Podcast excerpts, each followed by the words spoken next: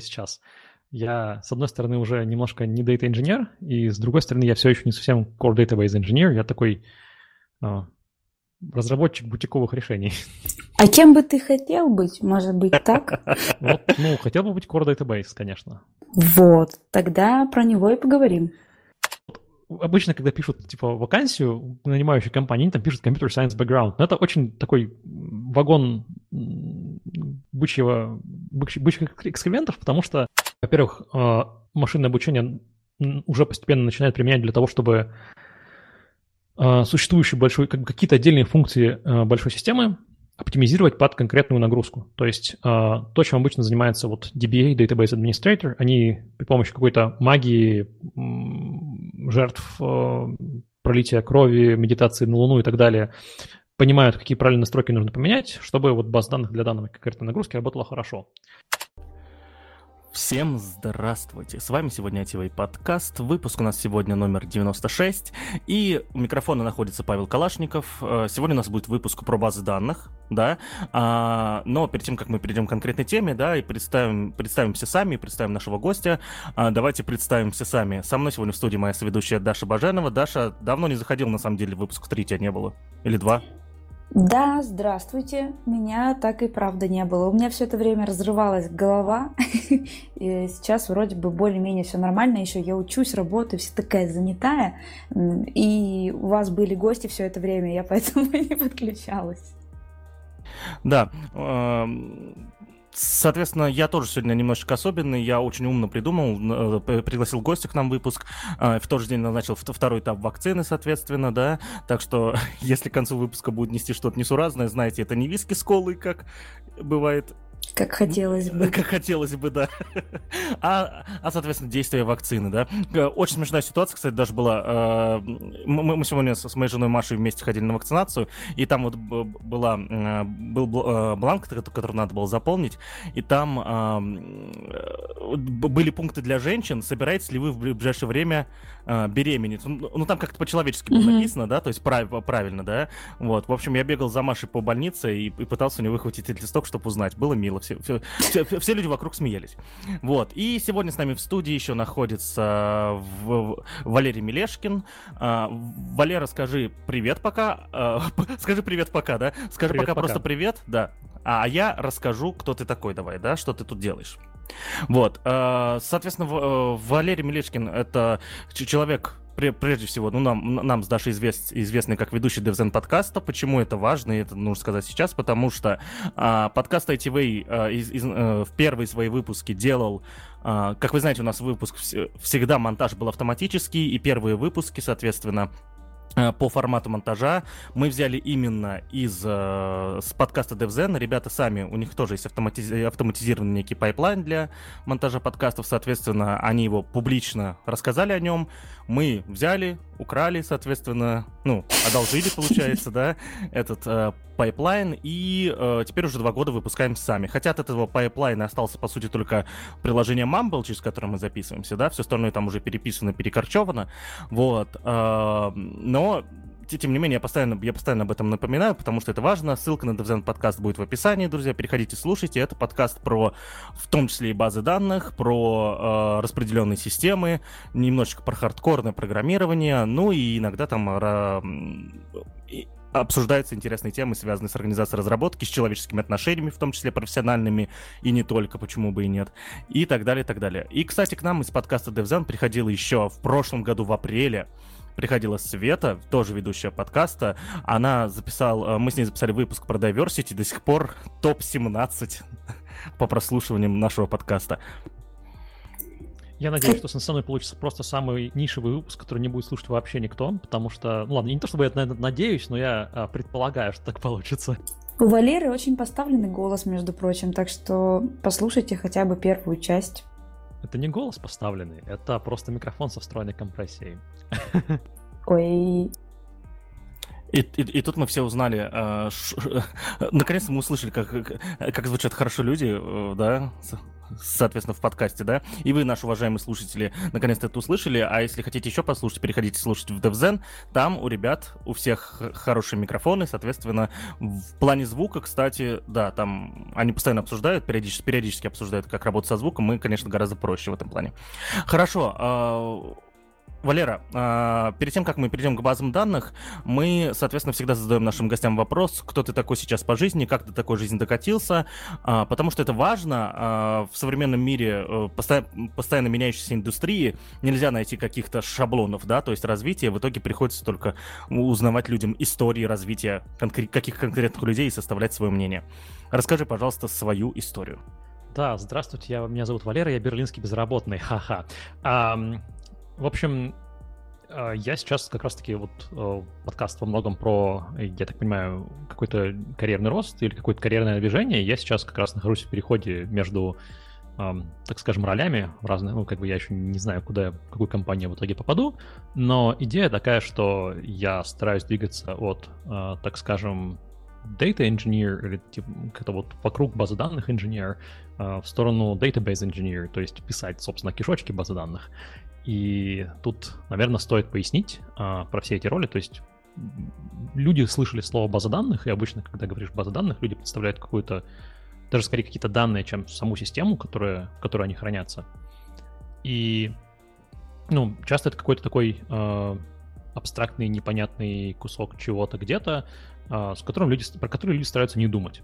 Э, но на самом деле вокруг него есть много разных ролей и даже много разных баз данных существует для разных целей. Вот. И, собственно, вот те роли, про которые я говорю, э, ну и, наверное, еще одну стоит добавить. И вот в таком, не знаю, обычном дискурсе вокруг баз данных существует как минимум э, какой-то разработчик, который просто пишет приложение, которое пишет в базу данных. Он ну, никак не называется, просто software engineer, backend engineer.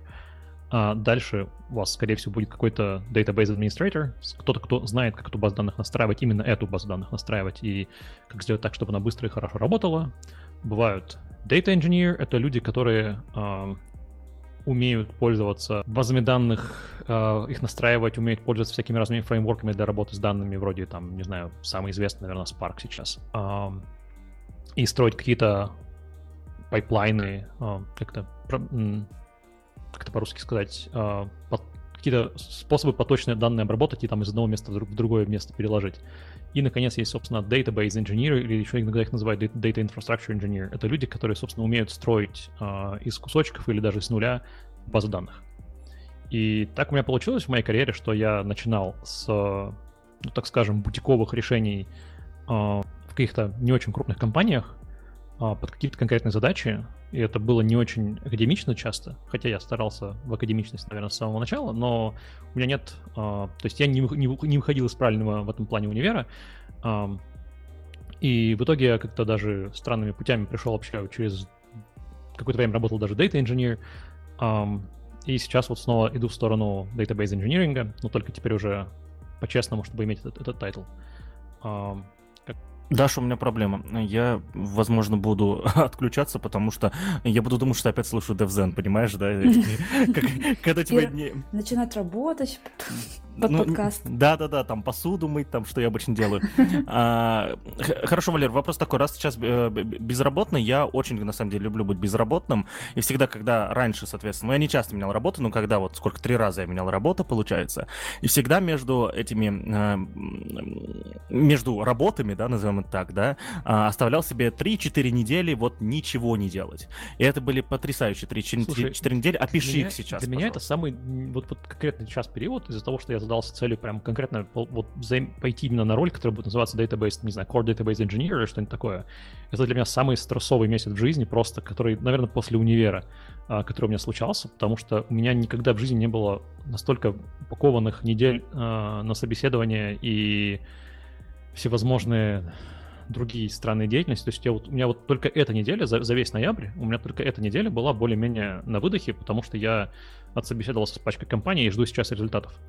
И на следующей неделе, там, в понедельник у меня уже будет, типа, два часовых интервью, на, на, где на, на, в обоих интервью нужно будет кодить. Вот. И я сделал, наверное, три крупных домашки, за это время и э, прочитал, ну, так скажем, полтора пейпера, по одному из которых мне потом задавали вопросы с пристрастием. Так что, ну, в общем, такое. Мне весело, но это стрессовее, чем на работе.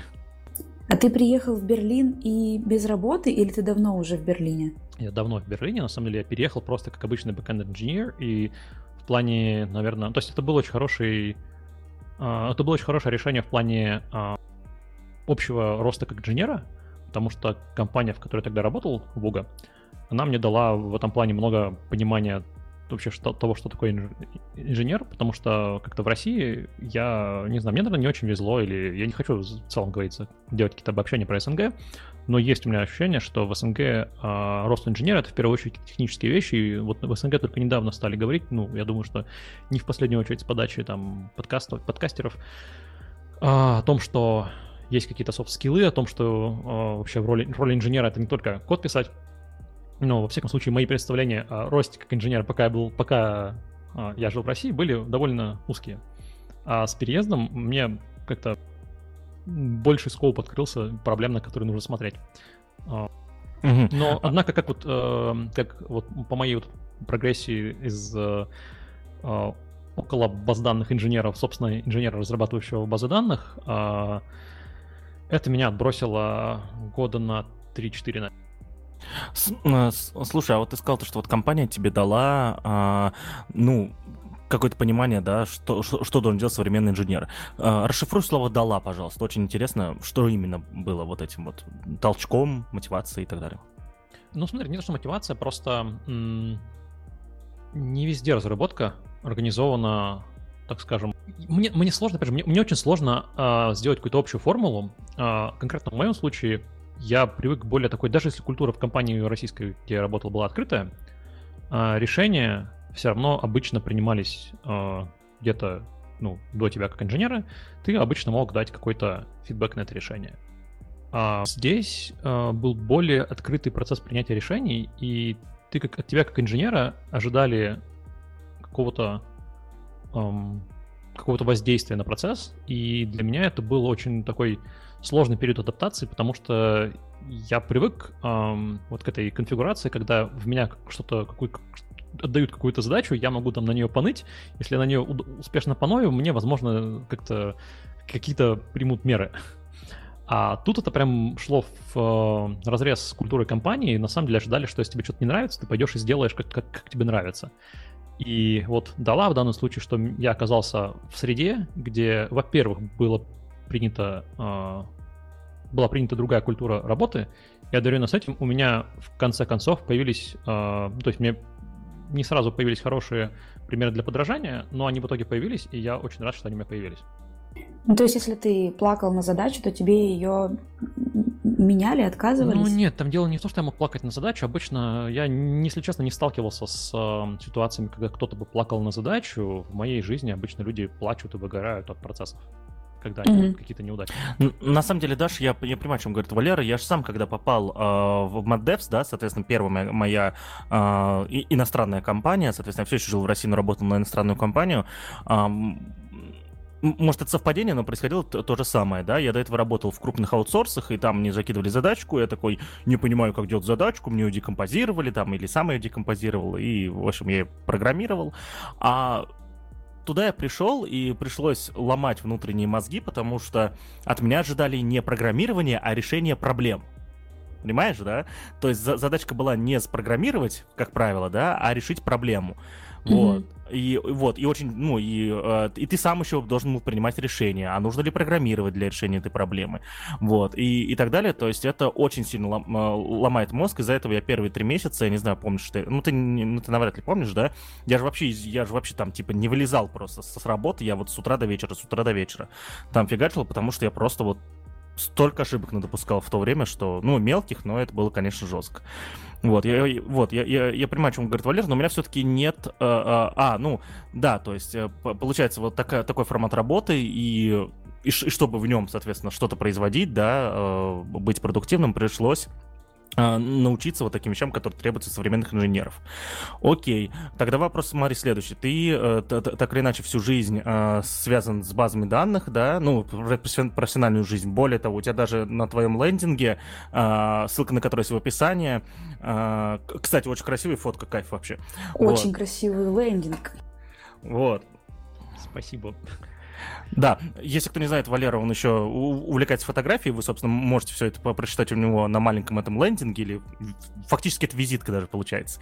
Тут написано э, Software Engineer focused on э, Database and Distributed Systems.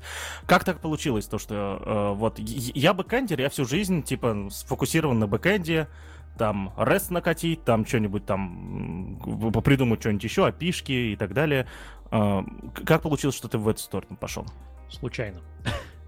А, я вообще, когда пришел в универ, я просто был полон уверенности, что я то выйду а, программистом графических каких-то вещей и буду потом найду работу или в какой-нибудь компании, занимающейся визуализацией, или в компании, которая занимается видеоиграми, буду делать графику для видеоигр. Но потом я в какой-то момент возненавидел C++, потому что это язык, который меня в тот момент, э, он как бы мешал мне делать то, что я хочу. Я ушел в какой-то такой странный поиск языка, на котором мне будет писать комфортно. В какой-то момент я нашел Erlang, вот, и через Erlang я пришел к, как бы, к тематике распределенных систем, и как бы дальше Остапа понесло, и моя вторая работа уже была связана с тем, что я опять же, так случайно получилось. Меня просто наняли как ирлангиста, но кончилось тем, что я э, исследовал, как бы так нам написать э, тайм-сирию с баз данных поверх Ряка. А на третьей работе мы писали тайм-сирию с баз данных поверх Ряка. То есть это совершенно случайно получилось. Я не имел в этом никакого э, формального... Э, то есть у нас был курс по базам данных в универе, в универе, конечно, но у меня не было м, прям формального какого-то, не знаю, как сказать, то есть я не писал базы данных в универе как в качестве курсовой. Но, с другой стороны, у меня диплом про консенсус, поэтому, в принципе, тут как бы по распределенным системам у меня есть некоторый формальный э, бэкграунд, чуть-чуть совсем. А, вот, наверное, как-то так. Ну, то есть случайно так интересы переключились из-за того, что я начал искать язык, на котором мне удобно программировать. Угу. Если что, госп... Э, если что, уважаемые слушатели, Erlang это единственный, один, один из немногих языков, который мы очень редко упоминаем в подкасте, ну так получается, что ну, нам редко приходит. Это функциональный язык программирования, ну, вопрос о парадигмах, это, конечно, в современном мире сейчас тут кто-то набежит, начнет спорить, да, что там он какой-то другой, да, и так далее. Но считается функциональным языком программирования. А вот про э, вторую вещь хочу э, рассказать. Э, Валера, у нас есть правила для наших гостей, которые мы специально не пишем в, э, в, э, в, в инструкции, которые скидываем. Это называется правило фильтруй базар, да, и мы его всегда сообщаем именно во время записи. Вот, и, пожалуйста, ты сказал слово, я не буду сейчас придираться ко всему, но вот слово консенсус для нашего выпуска очень важно. Расшифруй, пожалуйста, что это такое. У тебя был диплом по консенсусу. Окей, да, короче, есть такая проблема, э, распределенный консенсус. Э, или даже более еще общая, ну, то есть как бы совсем общая постановка, это задача о византийских генералах. Я византийский вариант задачи... Ладно, да, сейчас нужно каждое слово будет объяснить. А, да, в общем, вообще есть такая проблема, когда у вас есть больше, чем одна машина в системе, вы хотите, чтобы все эти машины сделали какую-то одну и ту же операцию. Например, потому что вы хотите, а, чтобы они данные реплицировали. А, или, например, потому что вы хотите, чтобы они, не знаю, там, ну, то есть всем сейчас известный пример а, консенсуса — это блокчейн. То есть вы хотите, чтобы ну, у всех тех участников вашей чудесной, жирающей гигаватты энергии криптовалюты было одинаковое представление о том, кто кому сколько бабла должен. Вот. И эта проблема, она может быть формально сформулирована, она для нее есть, для ее реш, решения есть даже некоторые верхние нижние, грани, нижние границы а, по тому, когда ее можно решить, когда ее нельзя решить. А, и у вас есть усложнение, так называемая византи... проблема византийских генералов, когда а, то, собственно, слово византийский здесь оно состоит в том, что а, мы добавляем к задача о том, что, грубо говоря, N генералов должен согласиться, мы добавляем условие, что N, генералы, N, N генералов не могут э, надежно коммуницировать. То есть, например, представьте, что, что у вас там поле боя, и э, генералы там, должны договориться о том, они атакуют или нет. Вот, и как бы ставится вопрос, когда, при каких условиях они могут договориться.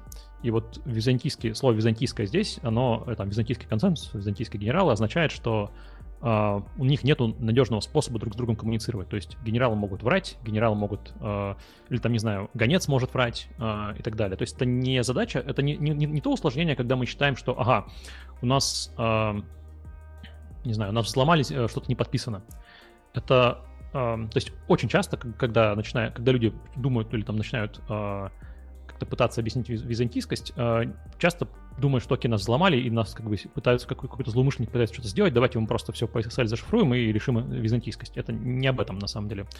Задача — это задача о том, что, например, у вас может быть а, один из серверов, он поднялся из бэкапа, и у него неправильное состояние, но он почему-то решил продолжить участвовать в как бы консенсусе наших генералов, наших как бы серверов, и из-за того, что у, них, у него поломанный стейт, он может начать делать фигню с точки зрения протокола или там решения задачи вот этой как бы договаривания, он может начать делать фигню.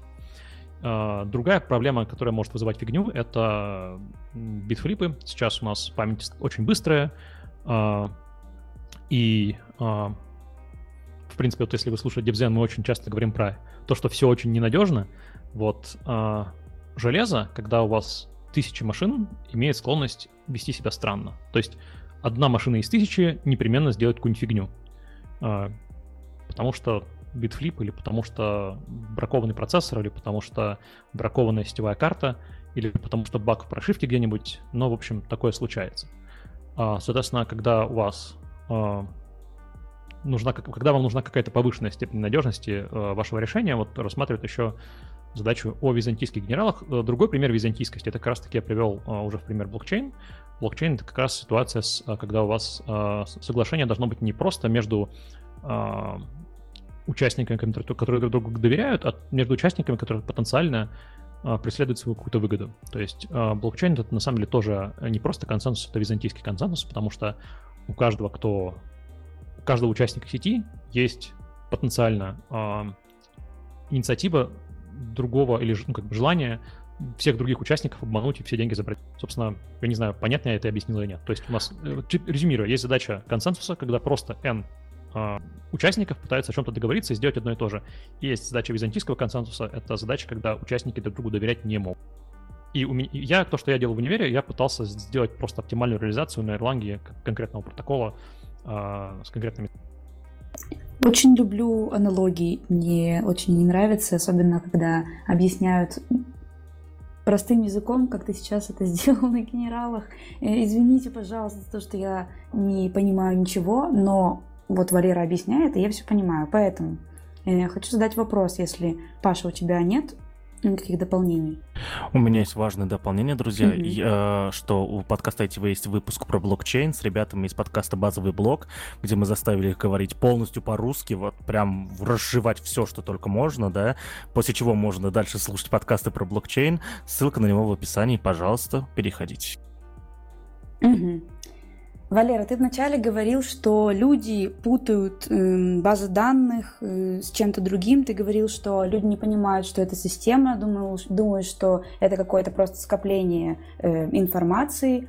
Э, скажи, пожалуйста, объясни всем раз и навсегда, какие системы называются базами данных, что это вообще такое, как их не путать ни с чем другим. Ну, тут скорее так, что а, база данных, когда кто-то говорит база данных, это такой само по себе неоднозначное словосочетание, что на русском, что на английском. Потому что, ну, формально, собственно, программа, программное обеспечение, которое управляет базой данных, называется по-русски система управления базой данных, СУБД, по-английски DBMS, Database Management System. Но это очень долго произносить, поэтому все просто говорят база данных. И это неоднозначно, к сожалению.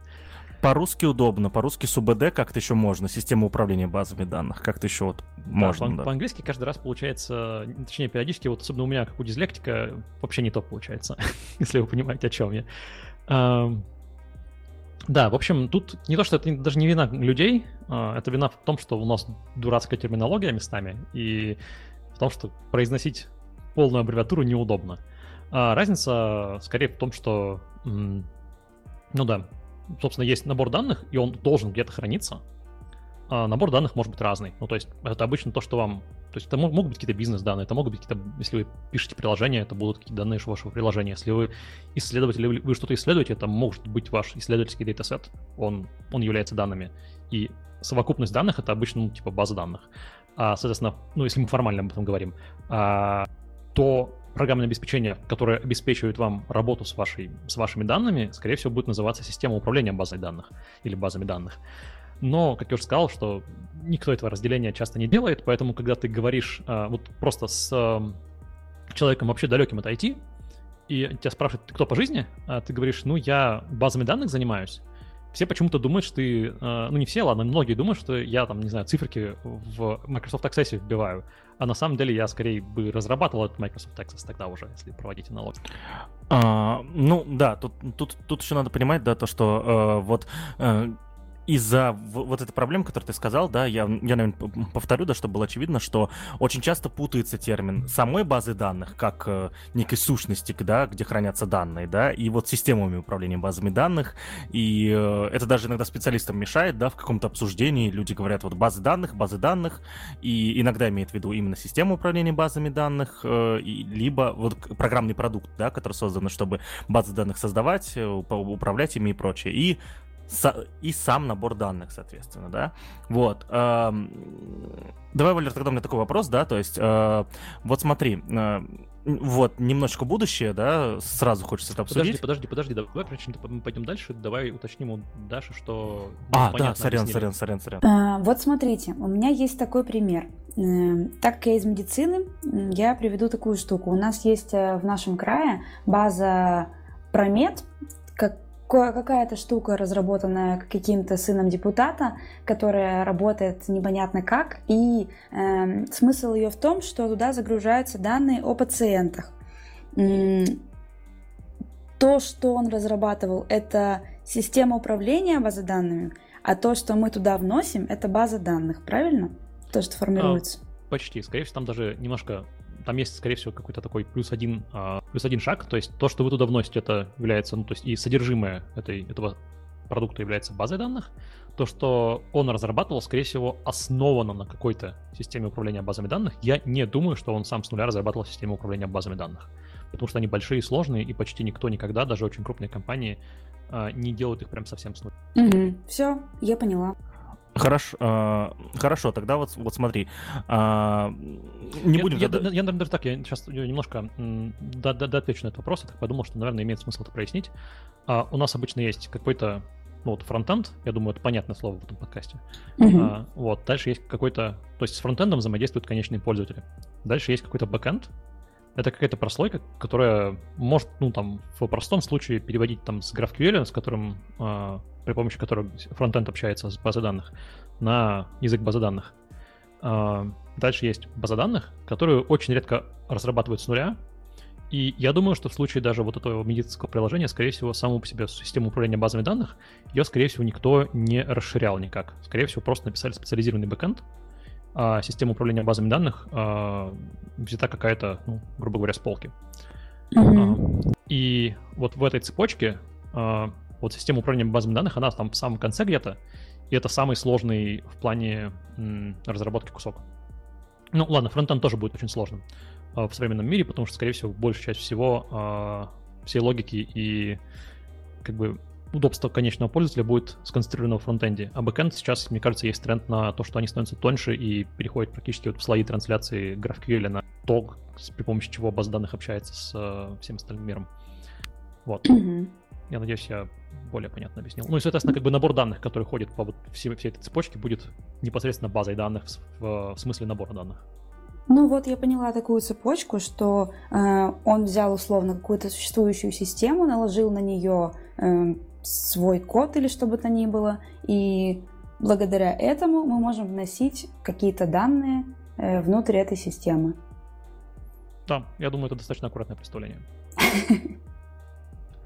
Окей, вот смотрите, тогда э, вот ты, э, ты э, понял интересную тему, да, что является базой данных, а что нет. Вот э, система управления. Вот видите, опять я сам эту ошибку допускаю.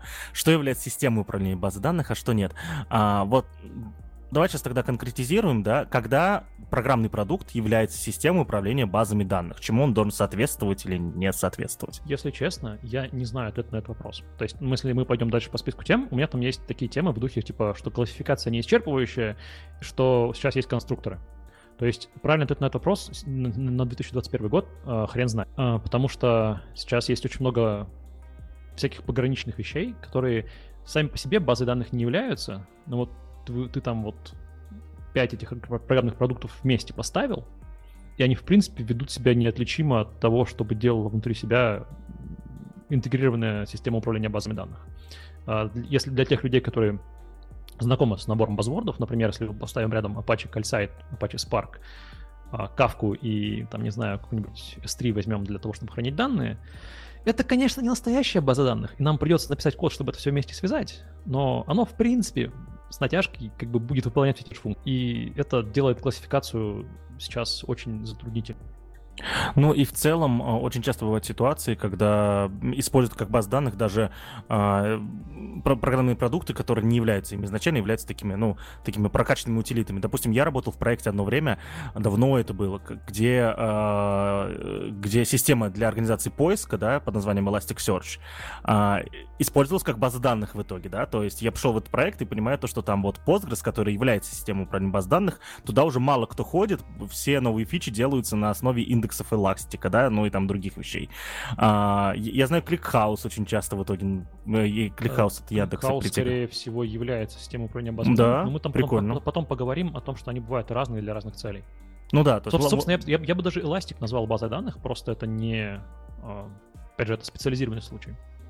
Ну, вот, если мы откроем описание эластика, да, то есть где-нибудь, да, то там едва ли будет где-то написана система управления базами данных, понимаешь, да, по сути это получается, а люди ее используют. У ClickHouse а, я не знаю, что у него сейчас написано, но я точно помню, что были доклады какие-то, я смотрел, когда э, говорили, используй, вот мы начали использовать ClickHouse как базу данных, и это хорошо, да, то есть вот типа, то есть они изначально не планировались как система управления базами данных, да, по, то есть э, получается то, что мы в 2021 году не знаем ответ, да, ну, то есть не, не можем конкретно классифицировать, да, чтобы вот четко прям было. Ну, я, наверное, пробую так вот э, их классифицировать, наверное, такие три совсем грубо, то есть я потом надеюсь эту классификацию уточнить, но вот совсем грубой категории у нас бывают а, базы данных, которые существуют вот прям вообще на устройстве.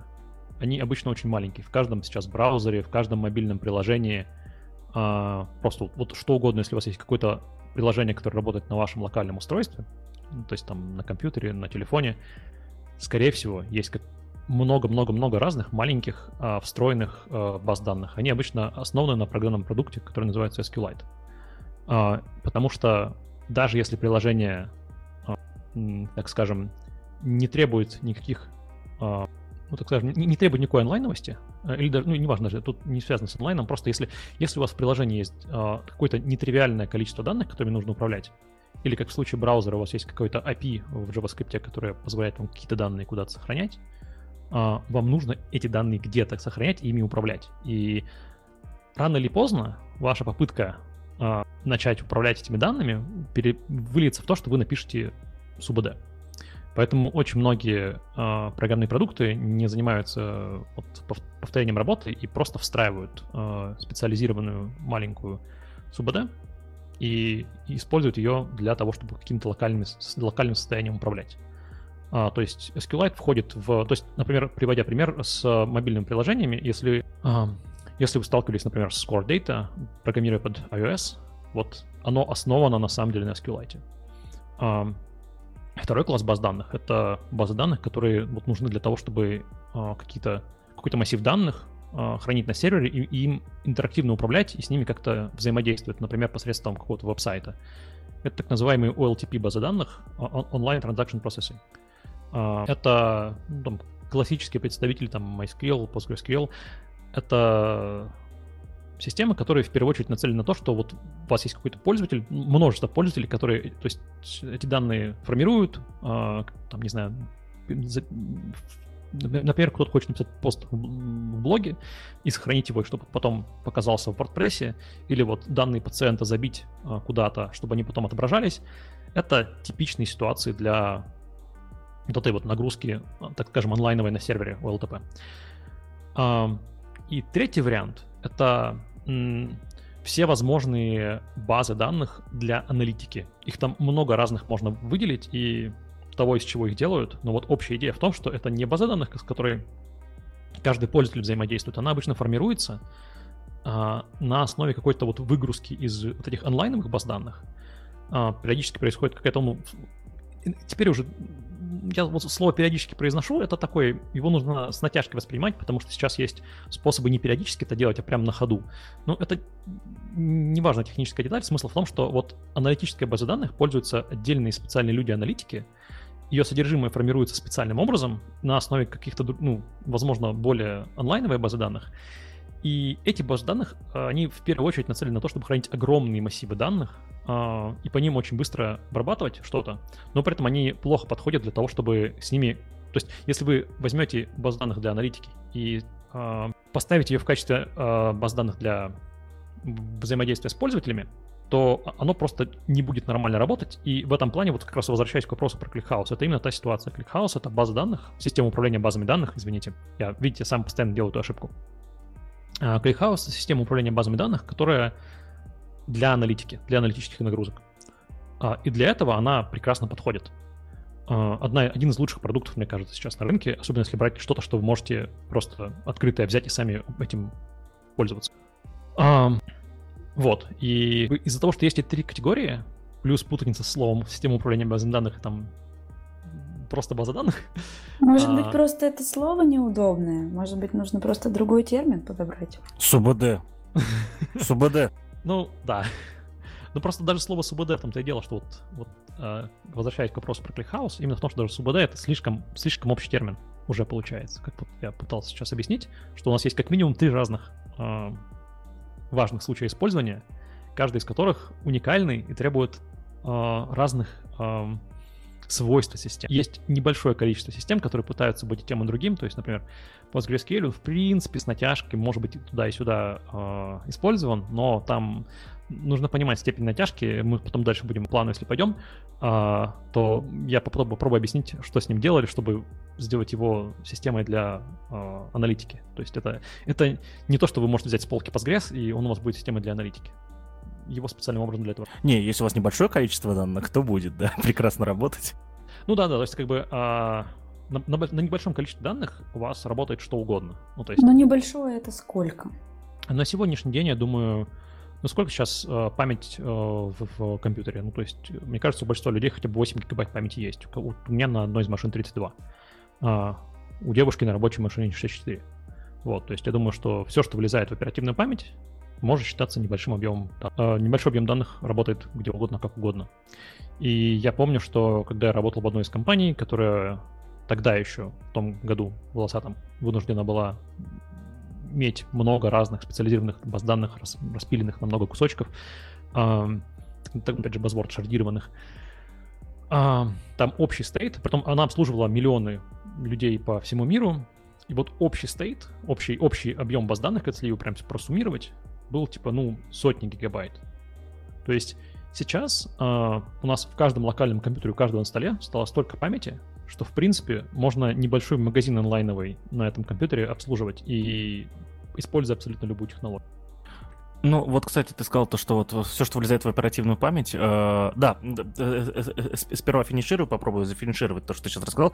Я правильно понимаю то, что, по сути, в современных э, СУБД, давайте все-таки использовать это слово, иначе если мы постоянно будем там, ну, не, не СУБД, а вот, вот еще все остальное, да, вот в современных СУБД, получается, нужно выдел... Э, есть некий баланс, да, либо много коннектов и не так много данных, либо много данных и, и мало коннектов.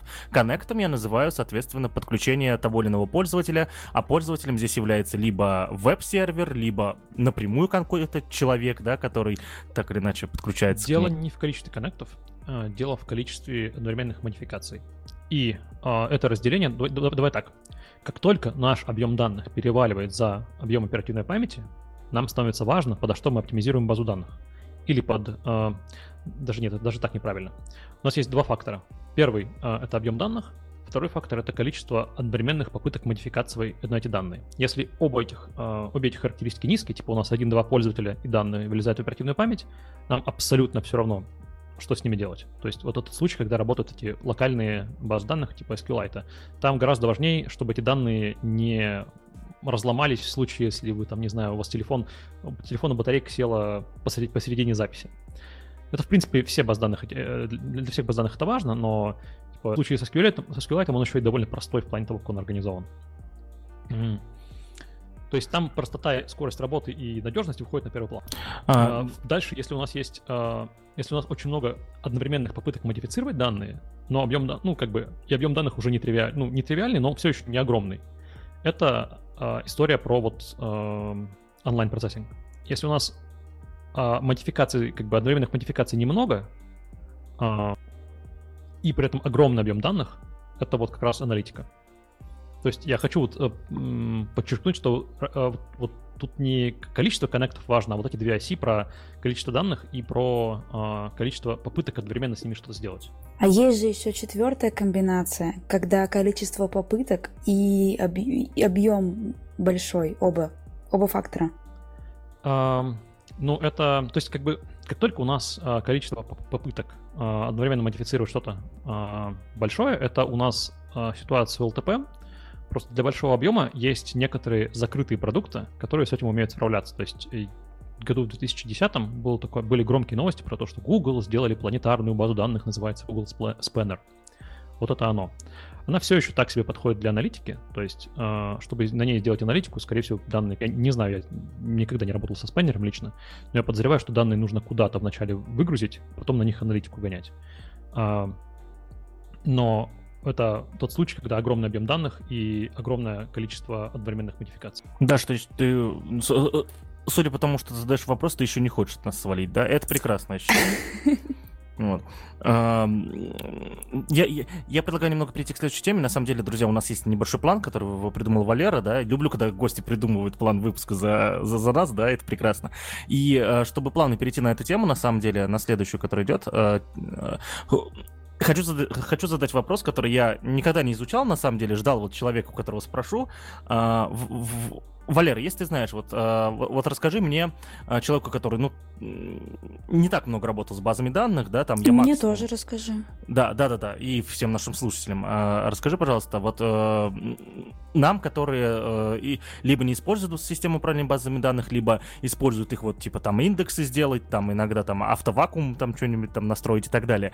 Э, те, кто меня понял, те, те меня поняли. Скажи, пожалуйста, почему вот в, в какой-то момент э, в разработчике систем, да, решили то, что э, мы не будем а, разрабатывать программные продукты, которые, а, ну, почему перестали расти железки, да, и, и, соответственно, программные продукты, которые имеют огромный объем данных, ну, с, с огромными объемами либо подключений, либо изменений, либо данных, да, работать на одной машине, а начали, соответственно, делать распределенные системы. При, причины понятны. Первые — это законы физики. Хочется, чтобы у тебя люди из Калифорнии с сервером из Калифорнии общались, люди из России с сервером из Москвы и Казани. Но не только же для этого делается. То есть почему, соответственно, э, Почему решили, почему э, сейчас разделение, да, соответственно, вот это вот горизонтальное масштабирование, так называемое, это же я правильно называю? Ну, возможно, ну, оно так и называется. Да. Оно, а, оно стало, типа, вот, преобладать. Это очень хороший вопрос, и он очень сложный, и это на самом деле больше, чем один вопрос. Я попробую такой небольшой исторический, а, не, то, не очень точный экскурс дать в этот вопрос.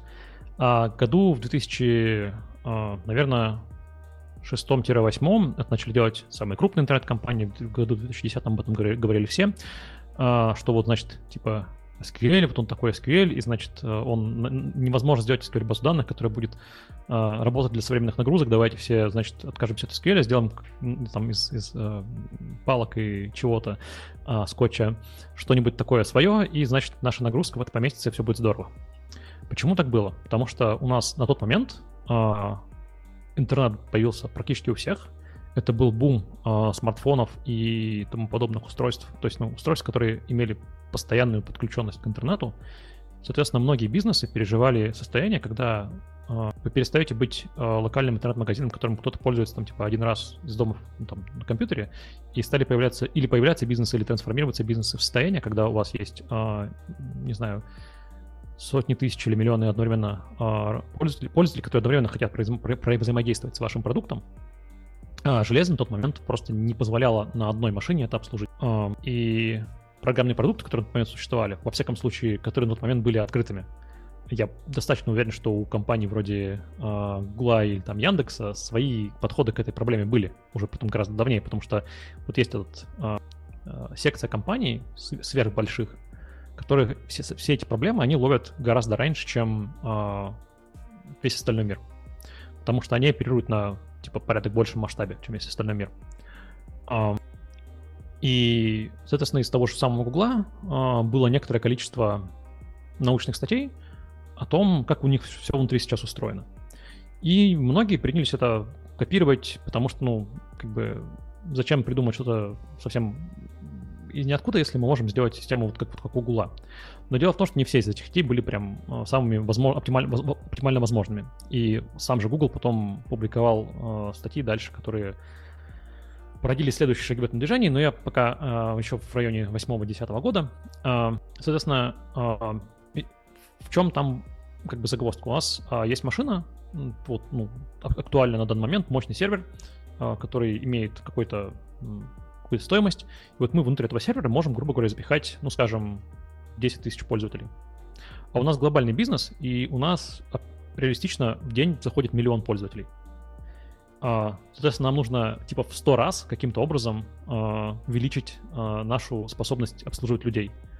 Ну, я утрирую насчет 100 раз, но в худшем случае это то, что могло случиться. То есть каким-то образом сделать из как бы одного сервера 100, ну, то есть ну, нужно было с этим что-то что делать. Как я уже сказал, открытые продукты не предлагали вообще никаких решений на тот момент.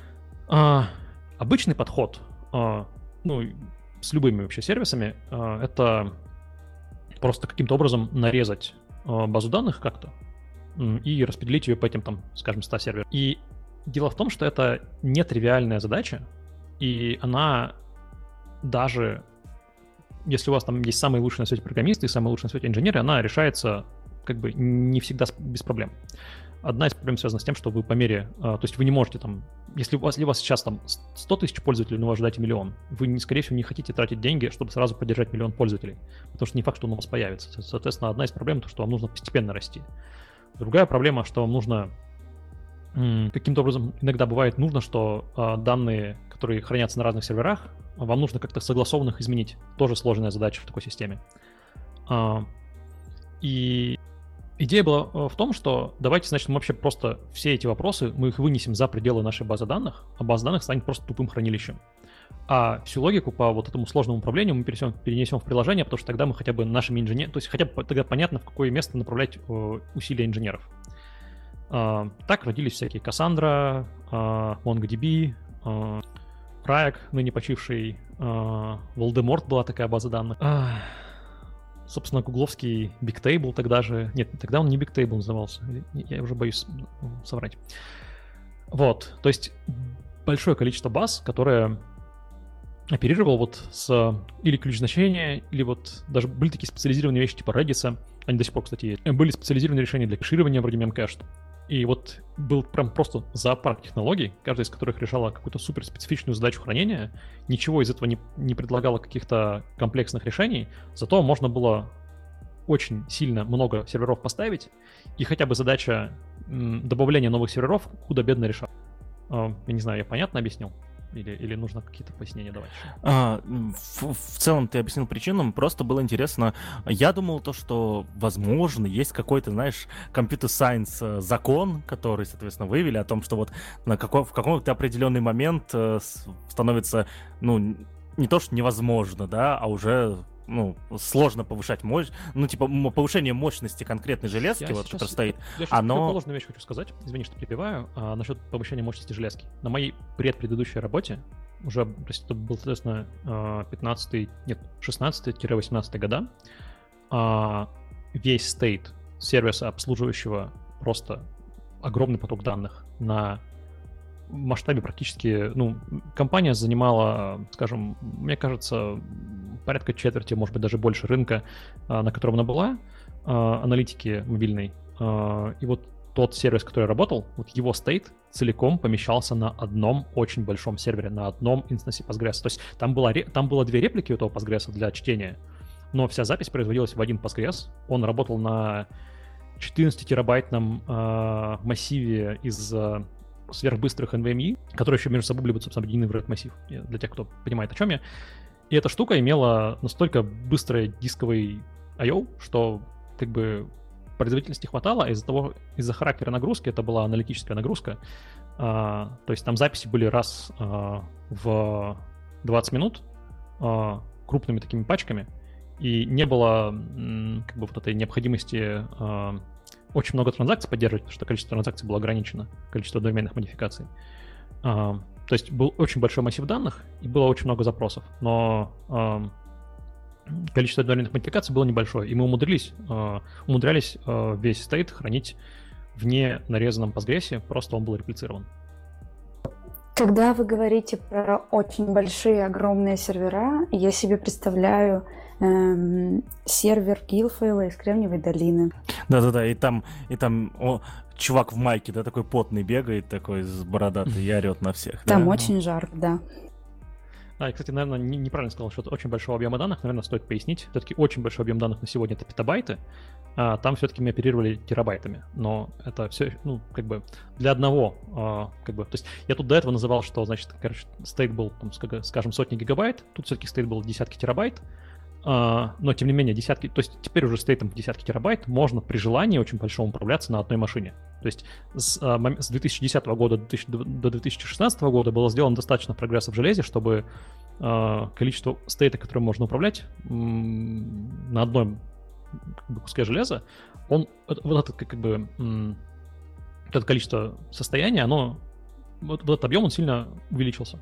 То есть тут нет какой-то фундаментальной. Просто у нас количество пользователей, которые обслуживают большинство бизнесов, оно э, меняется тогда, когда у нас меняется модель потребления, а количество данных, которые могут вместить машину, один сервер, он меняется тогда, когда меняется железо. И, соответственно, вот эта эволюция баз данных, мне кажется, она обусловлена тем, что у нас э, эти циклы, они не, не, не синхронизированы. То есть, если у нас э, послезавтра появится, скажем, IoT вдруг действительно настолько взорвется, что у нас там у каждого будет у нас по десятку устройств, у нас появится какая-то новая парадигма управления данными, и нам нужно будет как-то адаптироваться. Но пока этого не случилось, а, у нас вот как бы железо сейчас, сейчас э, нагнало и даже перегнало необходимости нужды бизнеса. Если что, Валера упомянул то, что в, то, в том самом большом сервере, про который он рассказывал, было э, несколько NVMe. Э, NVMe, э, NVMe это, грубо говоря, SSD, да? То есть это, грубо говоря, много-много SSD-дисков. Я же правильно услышал, да? Это SSD, которые общаются... То есть э, там инновация была еще в том, что... Это, то есть SSD были давно. А, и SSD, в принципе, они достаточно... Это ну, технология хранения, которая типа, быстрее, чем крутящиеся диски работает. А, но изначально SSD, когда они появились, они физически, вот интерфейс, через который они вонзались а, в остальной компьютер, он был тем самым старым, в который втыкались обычные жесткие диски. И у этого интерфейса просто, ну, как бы, вот он так спроектирован был исторически, что у него есть какие-то ограничения по скорости, в частности. И по скорости, по количеству того, сколько одновременно с ним можно делать всего. А в то же время в компьютере а, есть другие а, способы взаимодействия с а, ну, остальной частью компьютера. Ну, то есть у нас есть какой-то процессор, на нем исполняется какой-то код. У нас есть какая-то память. А, и, соответственно, процессор памяти, как бы процессор, он, понятно, что он может хотеть ходить в память, но он еще должен мочь общаться с другой периферией. И вот как бы пока ему нужно, процессору нужно было общаться с SSD-диском через вот тот старый интерфейс, а, он мы в какой-то момент уперлись в то, что SSD стали быстрее, чем э, то, что можно было физически выжать из этого интерфейса. И был придуман протокол, э, по которому с SSD-диском можно общаться не вот через этот старый интерфейс, а через, ну, скажем, новый интерфейс. И этот новый интерфейс, он пока, он в принципе ограничен, то есть его скорость сейчас привязана к, по сути, скорости э, так называемой PCI-Express шины. Это такая, не знаю, насколько нужно зашифровать термин шина данных, но я, главное, что я сам не железный разработчик, у меня у самого довольно абстрактное представление о том, что это такое, но, в общем, некий интерфейс взаимодействия между процессором и вообще всеми остальными компонентами, которые есть э, в компьютере. То есть, на самом деле, даже тот же самый SSD, висящий на старом интерфейсе, на сате, он до, до SATA все еще будет какой-то э, другое устройство управления, которое, с которым процессор пообщается через PCI Express, и потом это, это устройство пообщается, скорее всего, с э, диском SATA, и потом обратно через PCI-Express. Вот, в общем, решили напрямую диски SSD подключать через PCI-Express, назвали это NVMe, то есть Non-Volatile Memory uh, Extensions, если не ошибаюсь. Uh, это расшифровывается. И PCI-Express, он, эволюци... он эволюционирует uh, более-менее одновременно с процессорами. То есть у нас uh, сейчас на железе, которое у консюмеров сейчас uh, почти у большинства людей PCI-Express версии 4, а, Еще недавно был версии 3. То есть, грубо говоря, у меня на даже да, но я думаю, у меня на всех домашних компьютерах все, все еще PCI Express 3. А на самых новых машинах, которые вы там, если покупали компьютер в последние два года, скорее всего, у вас PCI Express 4. И, и сейчас уже на серверах появляется PCI Express 5. И, соответственно, это обычно каждый раз э, рост скорости примерно в два раза. То есть, скажем, каждые м, лет 5 у нас новый PCI Express, и каждые лет 5 у нас в два раза увеличивается скорость работы, скорость того, с какой увеличивает скорость вот обмена данными между устройством, на, висящим на PCI-Express и процессором.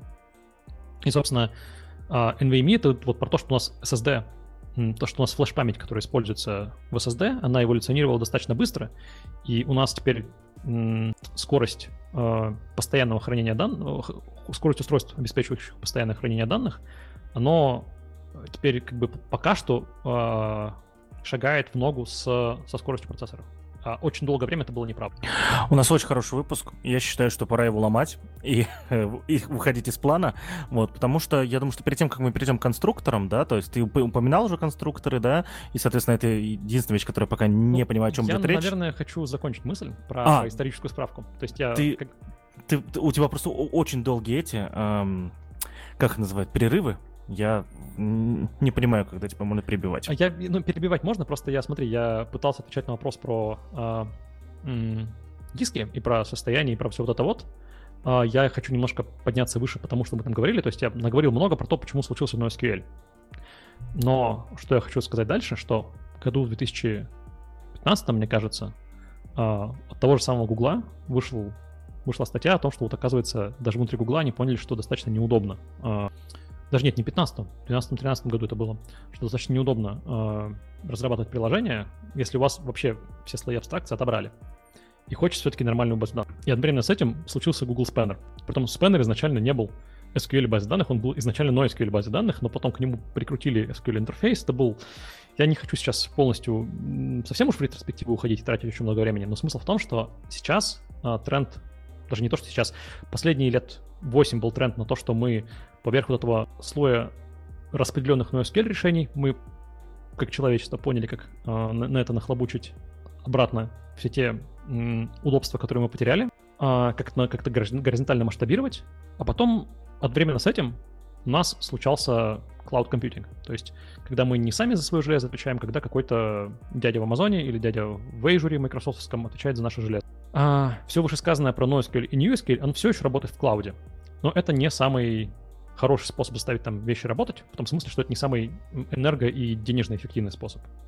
И сейчас есть новый тренд э, на то, чтобы баз данных, они прям вот работали так, как, э, как бы э, сливались в едином таком, не знаю, порыве с, с тем, что могут облака, и с тем, что, ну, как бы с экономикой э, масштаба, что когда у нас есть большой-большой облачный провайдер вроде Амазона, он, скорее всего, эти баз данных гоняет для очень многих клиентов, и что на самом деле э, компании вроде Амазона могут очень интересным образом нарезать свои э, базы данных под разных клиентов.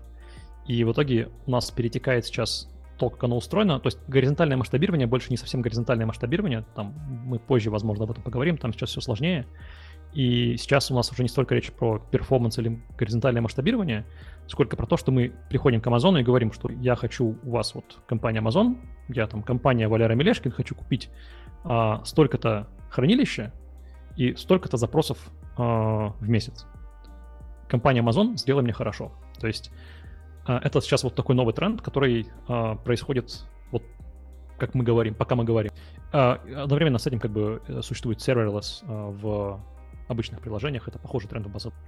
Уважаемые слушатели, а, мы, чтобы раскрыть все а, вещи, которые, соответственно, Валера упоминает, которые мы здесь обсуждаем, а, одного выпуска не хватит, нужен целый отдельный подкаст сделать про это, и на самом деле, я не знаю хорошего подкаста про базы данных, да, на русском языке, вот DevZen, он не совсем про базы данных, да, ну, в том числе, наверное, вот приходите в DevZen, слушайте его с первого выпуска, да, потому что ребята там очень много всего раскрывают, выпусков много, вам хватит, там 300 какой-то там сейчас идет, да, я уже даже не, не, не помню. Вот. Мне кажется, может, к четырем сотням подбираемся. Ну да, то есть уже к четырем сотням, то есть ребята выпускаются, насколько я помню, с 2015 года, вот, и то есть большинство вещей, которые Валера здесь упоминает, ребята там раскрывали, особенно в первых выпусках, когда первый раз их упоминали, в том числе, да, чтобы, так сказать, контекст некий создавать, в котором дальше обсуждать все, вот, э, поэтому если хотите побольше э, больше про это узнать, да, соответственно, переходите туда. А, я немножко нарушу наш план, да, соответственно, э, мы попозже перейдем к конструкторам, э, которые здесь в плане указаны у нас. А, Валер, ты как специалист, да, по, по базам данных, да, вот скажи, скажи, пожалуйста, каким, ну вот, и ты уже был и разработчиком, насколько я понимаю, и специалистом, который так или иначе а, занимался а, поддержкой развитием, да, то есть работающих уже решений. Какими компетенциями нужно обладать, чтобы быть специалистом вот по вот, вот, вот давай его конкретно назовем, имя этого специалиста, и потом скажи, какие компетенции нужны. Вот мы же начали выпуск с того, что там примерно а, три разных роли. Которые... Я, я уж про твою роль, наверное, да, вот, то есть здесь, здесь вот так вот пойдем. А вот, понимаешь, у меня тут проблема, я же как раз говорю, я не знаю, кто я сейчас. Я, с одной стороны, уже немножко не data инженер, и с другой стороны, я все еще не совсем core database инженер, я такой а, разработчик бутиковых решений. А кем бы ты хотел быть? Может быть, так? Вот, ну, хотел бы быть Core Database, конечно. Вот, тогда про него и поговорим.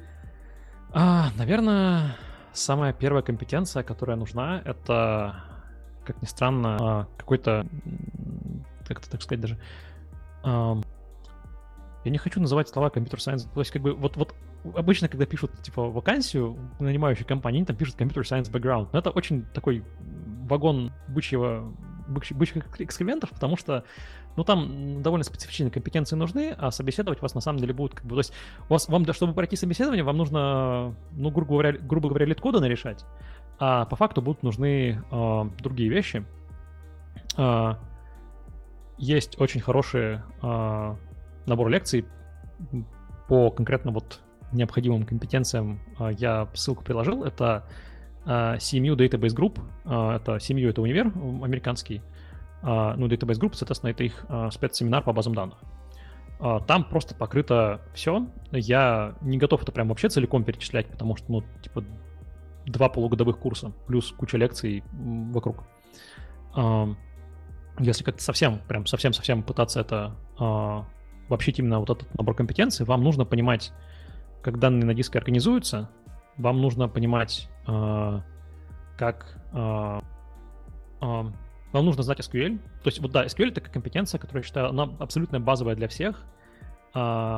И как вот мы видели на фоне тренда NoSQL, он никуда, не планирует уходить, потому что вот NoSQL был-был-был, все говорили, что NoSQL умрет, что SQL умрет, однако вот с новым поколением баз данных у нас обратный тренд на появление SQL, и даже сейчас тренд на стандартизации, там, скажем, двух-трех диалектов, которые а, то есть даже баз данных, которые там, скажем, не являются PostgreSQL или MySQL, они начинают уметь именно этот диалект. А, то есть это просто абсолютно базовая такая компетенция, которая нужна, мне кажется, просто любому человеку, а, кто пишет бэкэнд. И фронтенд, может быть, именно SQL не очень нужен, но нужно понимать, чем оперирует реляционные баз данных, и нужно там, не знаю, видимо, в GraphQL разобраться. Вторая компетенция, из которой зато вытекает, нужно уметь вот взять SQL выражение, типа написать explain SQL выражение и понять, что вам баз данных ответила. То есть у любого SQL выражения, то есть, ну, да, я, наверное, начал говорить слово SQL, нужно опять-таки ответить за базар. Uh, SQL это язык запросов, который используется большинством баз данных сейчас. И uh, он интересен тем, что он не описывает, то есть мы привыкли к языкам программирования, которые uh, говорят, что делать. А, однако есть, э, с другой стороны, есть такой пример э, языков, которые не считаются языками программирования, ну просто это языки описания чего-то, вроде HTML. Это язык, который просто описывает страницу э, веб, и она как-то нам потом нам потом браузер, как-то интерпретируя HTML и CSS, показывает эту страницу. А SQL — так называемый декларативный язык, когда он все-таки описывает какие-то вещи, которые будут исполняться, а не просто какую-то картинку. А, но в то же время он не является языком программирования в смысле, что... Ну, он является языком, но не. Ну, не является императивным языком, том, то есть там нету каких-то шагов действий, которые будут выполнены. Это язык, на котором описывают результат а, через а, его свойства. То есть, если в HTML вы описываете результат буквально, то есть вы вот я хочу такой-то текст вот здесь, а в SQL вы скажете я хочу все такие а, а, записи о моих клиентах, а, что эти клиенты а, живут в Москве и последний раз а, появлялись на странице моего интернет-магазина вчера. Это то, как вы будете формулировать запрос а, на языке SQL. То есть это, надеюсь, мысль понятна, что это как бы не совсем конечный результат, но это не то, какие шаги должны будут быть выполнены, чтобы найти этих э, клиентов. Мы разбирали декларативно, э, ну что такое декларативность в современных языках и программирования, ну и в том числе HTML, да, тоже был в примере. А в разных выпусках, э, уважаемые слушатели, подкаста вы нужно слушать с первого выпуска и без пропусков. А, вот. И особенность работы с декларативными языками в том, что они могут быть исполнены как угодно. Ну, то есть любой правильный ответ на запрос, ну, он правильный. И он является корректным. Но не все базы данных не всегда достаточно э, обладают достаточным количеством информации, чтобы сделать все э, в наилучшем виде в плане производительности. И, соответственно, второй базовый скилл, которым нужно обладать, опять же, я бы сказал даже, что любому бэкэндеру, это умение понять, э, как запрос исполняется базой данных. И у баз данных обычно для этого есть инструменты, самый простой из которых Explain или Explain Analyze, э, которые позволяют вам спросить у баз данных, что она делала, чтобы исполнить ваш запрос. А, третья компетенция, которая, опять же, из этого вытекает, как сделать запрос быстрее, умение добавлять какие-то индексы, какие-то как-то перестроить а, то, как данные хранятся. И, а, наверное, уже если копать еще дальше, вас, вам уже придется закопаться в то, как баз данных устроены, и тут уже, собственно, нужно обратиться к тому курсу, который я выше упомянул. А, Другой набор компетенций, не связанных никак с базами данных, это э, просто software engineering компетенции. То есть, э, если вы хотите разрабатывать базы данных, вы должны в целом уметь разрабатывать программное обеспечение. Э, и третий набор компетенций, опять же, универсальный для всех инженеров, это, э, наверное, умение как-то работать с большим другим количеством, с другими людьми, но в данном случае обычно с большим количеством людей, потому что на сегодняшний день а, абсолютно все возможные базы данных так или иначе а, разрабатываются в больших коллективах. То есть даже если это, даже если в вашей компании, скажем, 10 человек, скорее всего, вы работаете на основе какого-то продукта, который открытый, и вам придется общаться с, как бы, с open source сообществом. Это очень большое количество людей, которые общаются там, скажем, через email, рассылку или на GitHub, и с ними тоже нужно уметь поддерживать коммуникацию. Но это, собственно, уже к софт-скиллам относится. Да. Ну, в смысле, я к тому, что я хочу подчеркнуть, что э, если вы разрабатываете бэкэнд в э, какой-то компании, вам редко нужно выходить за пределы вашей компании, чтобы решить проблему. А в случае, если вы разрабатываете какой-то какой-то СУБД, э, очень вероятно, что вам придется взаимодействовать с open source community или, с, или вы работаете в огромной компании размера типа Facebook, которая разрабатывает свою собственную базу.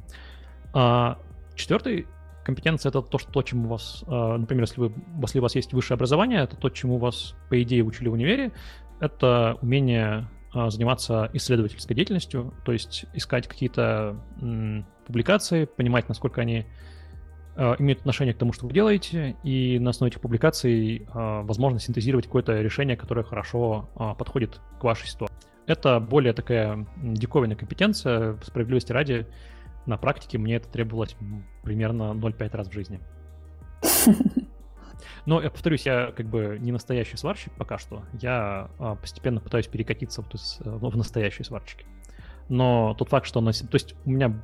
Я не помню, это, я, я это в пришел говорил или уже в подкасте, что м- на одном из собеседований меня попросили а, прочитать пейпер дома. Ну, не на самом собеседовании, как бы мне дали заранее научную статью, и потом меня с пристрастием допрашивали о каких-то тонкостях, которые, а, возможно, даже не описаны в статье, но о них нужно было подумать.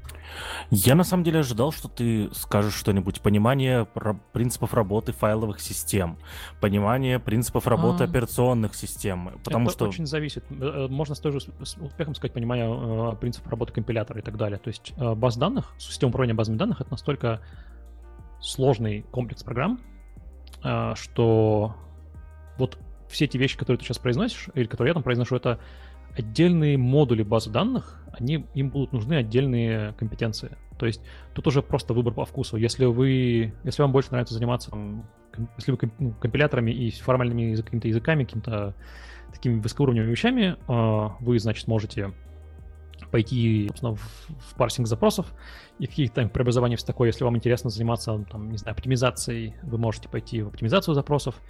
Если вам интересно низкоуровневые детали, вы можете пойти в оптимизацию или просто в организацию хранилища.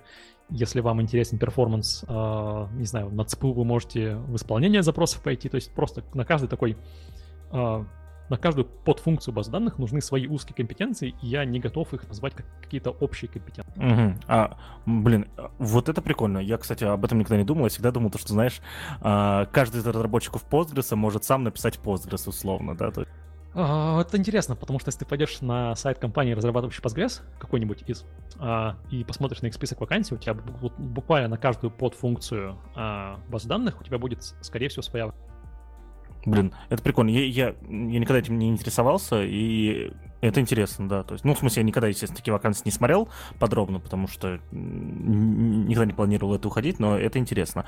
А... Ну, я, наверное, вру, может быть, не у каждой компании. То есть, наверное, э, даже в Postgres-сообществе есть люди, которые прям знают всю систему. Такие люди есть.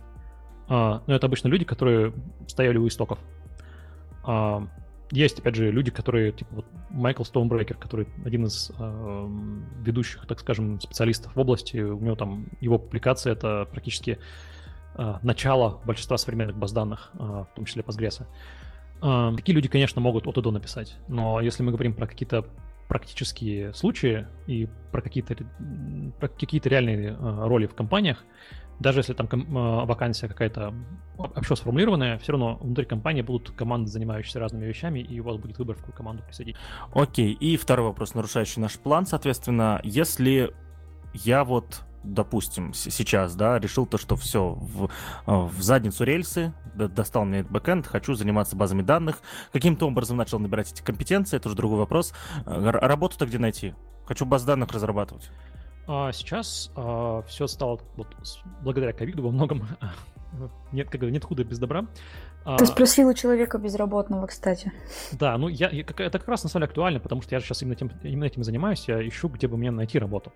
А, и раньше я работу обычно находил в каких-то маленьких стартапах, ну как маленьких.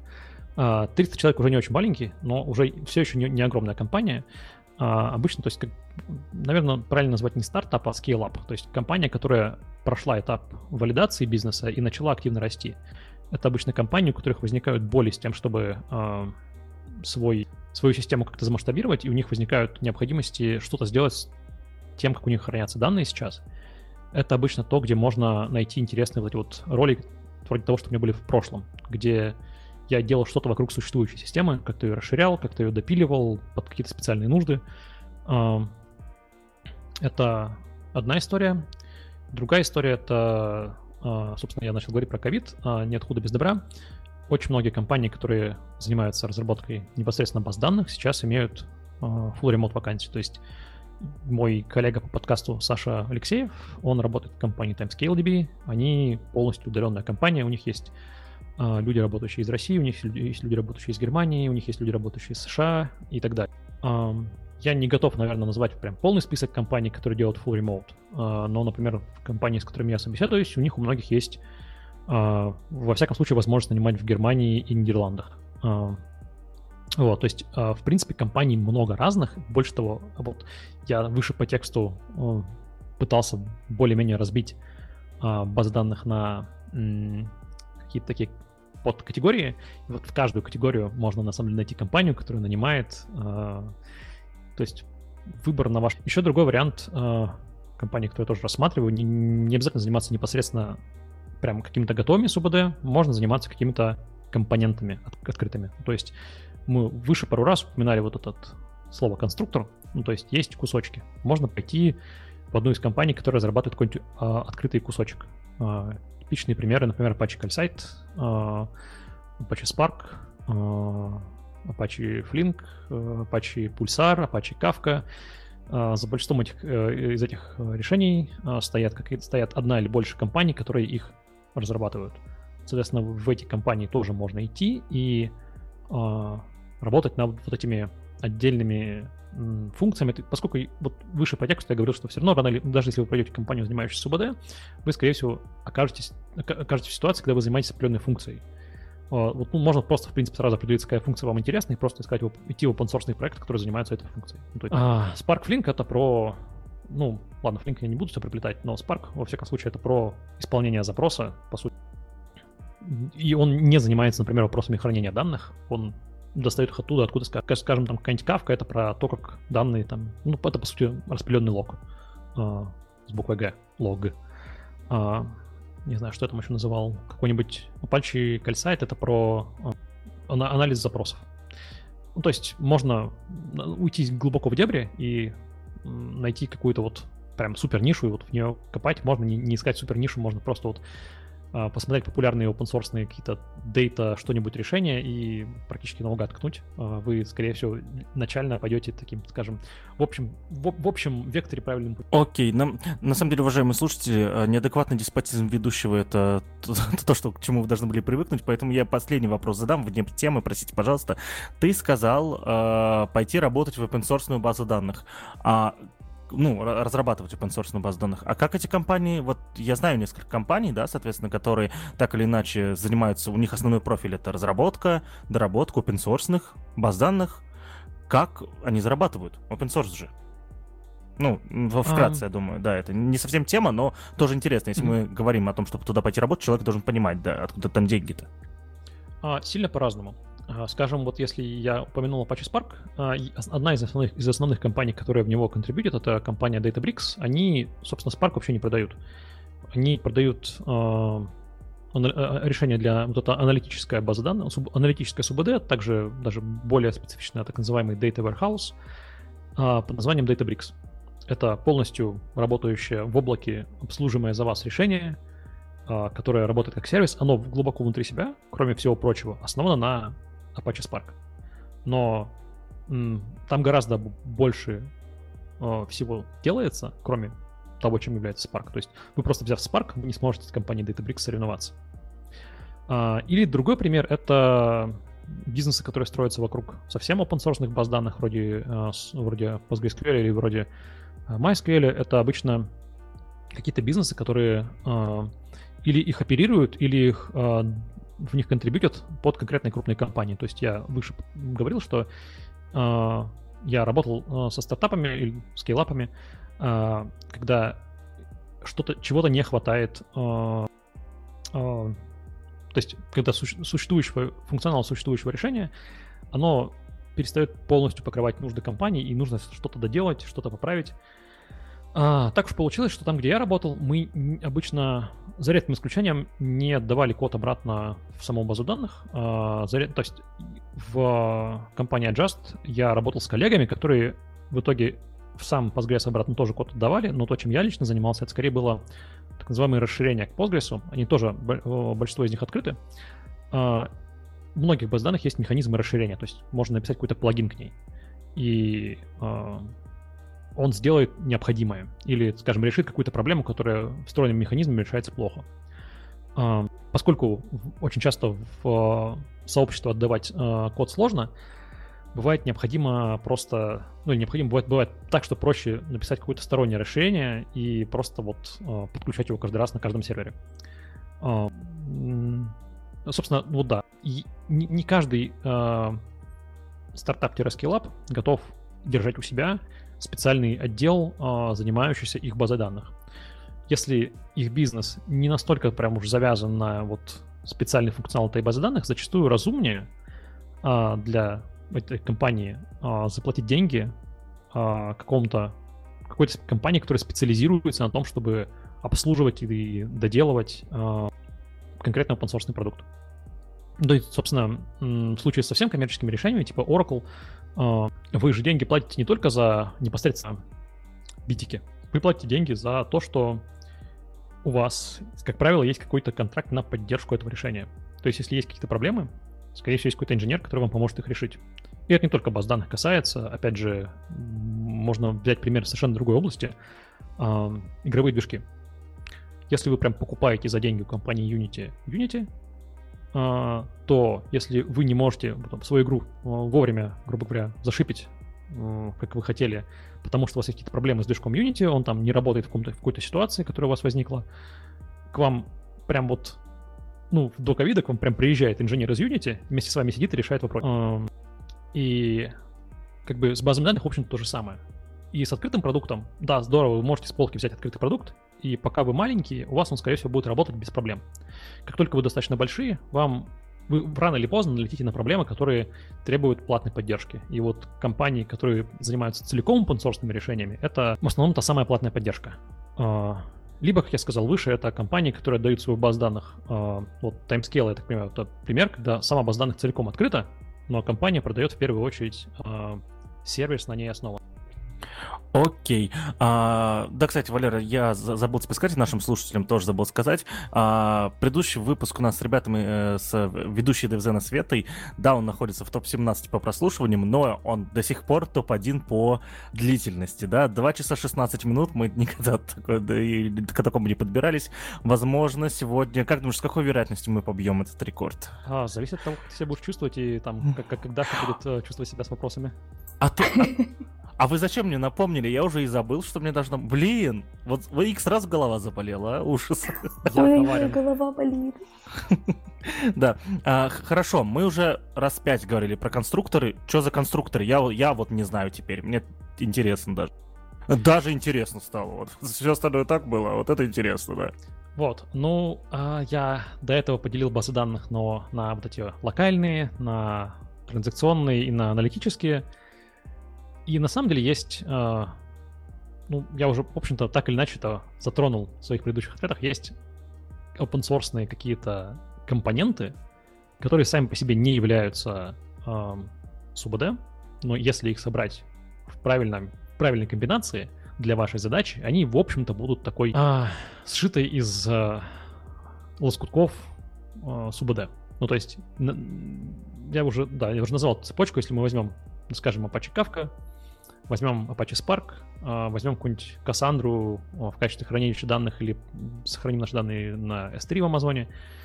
Это там мы будем там данные э, засасывать через кавку э, и там каким-то образом там с, при помощи специальной э, там, при помощи Apache Airflow по, по таймеру перекладывать их с кавки э, в вот собственно S3, а потом м- Spark будем значит крутить вместе с э, каталогом э, с Hive каталогом а, то у нас, в общем-то, такая вот штука и получится. Это будет такая аналитическая база данных, собранная из, а, как бы я тебя слепила из того, что было.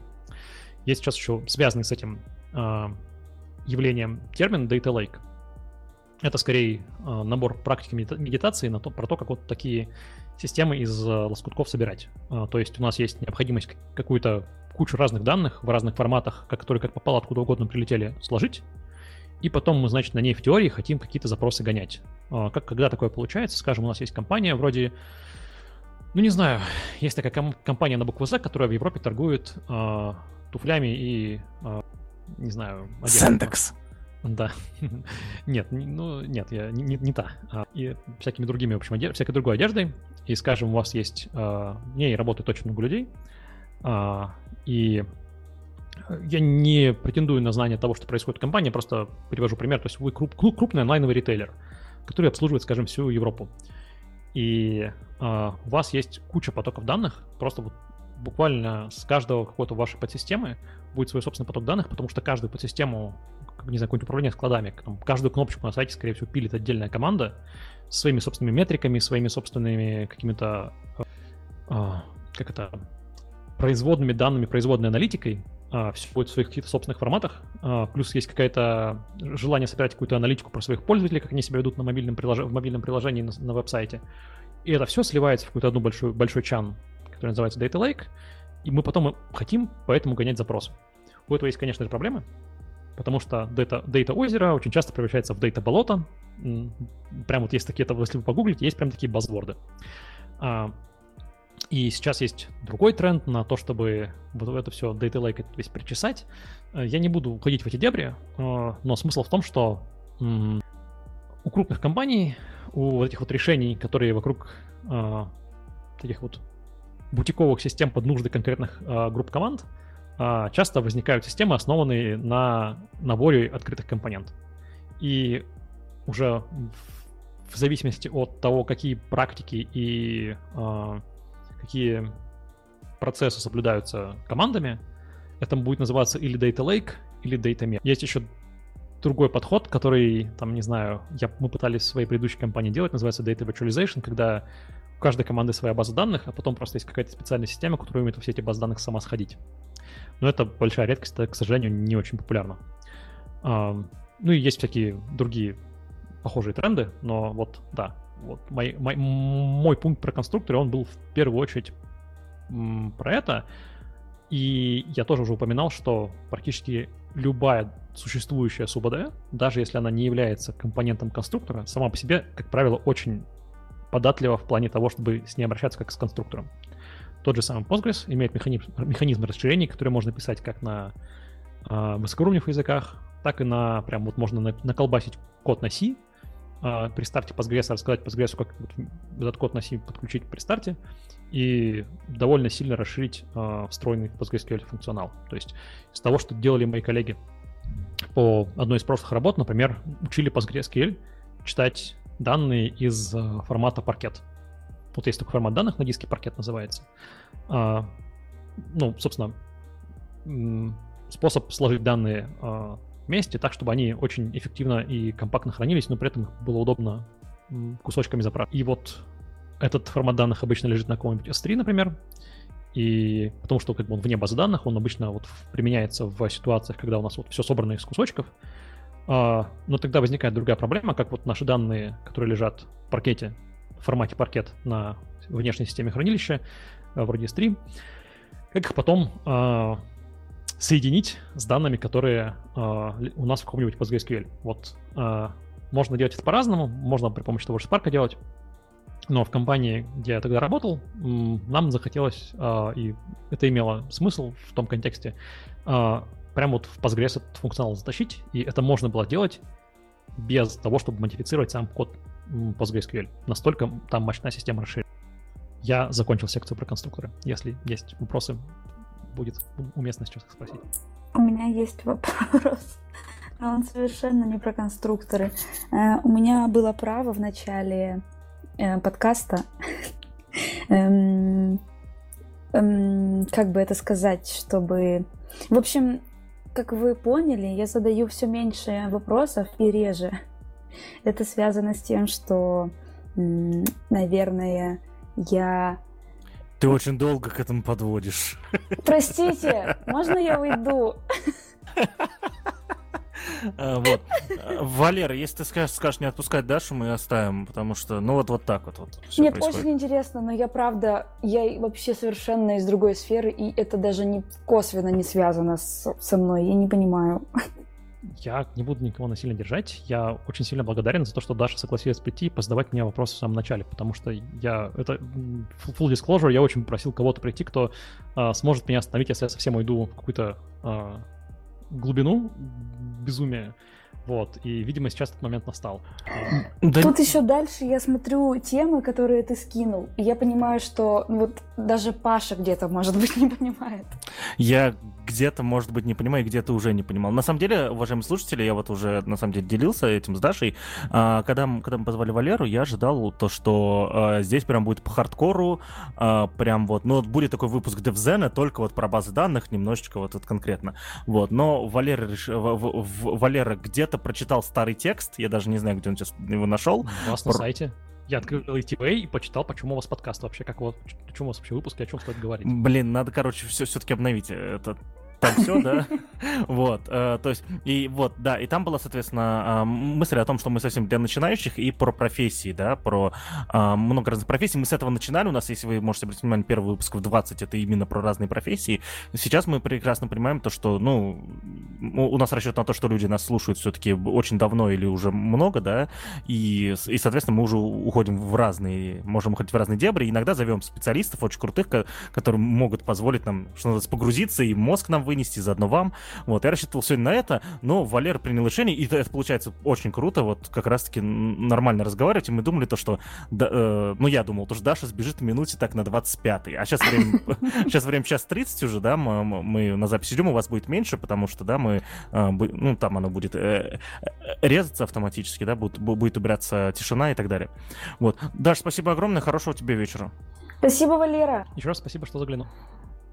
Угу. Все, а, а мы пока продолжаем. Скажи, пожалуйста, получается то, что конструкторы, вот Давай так, э, наши слушатели знают, да, соответственно, то, что мы очень часто здесь обсуждаем темы, связанные э, с тем, что современные системы стараются уходить, давай назовем это low-код, да, low-код стараются все уходить. Mm-hmm, mm-hmm. Получается, что конструктор — это конструкторы, о которых ты говоришь, это такие э, low-код СУБДшки, да? То есть... Не совсем. То есть low-код СУБД тоже есть на самом деле. Но я бы сказал, я бы там скорее пальцем тыкал э, в решение в духе, как же это называется, Airbase, кажется, или я не боюсь соврать.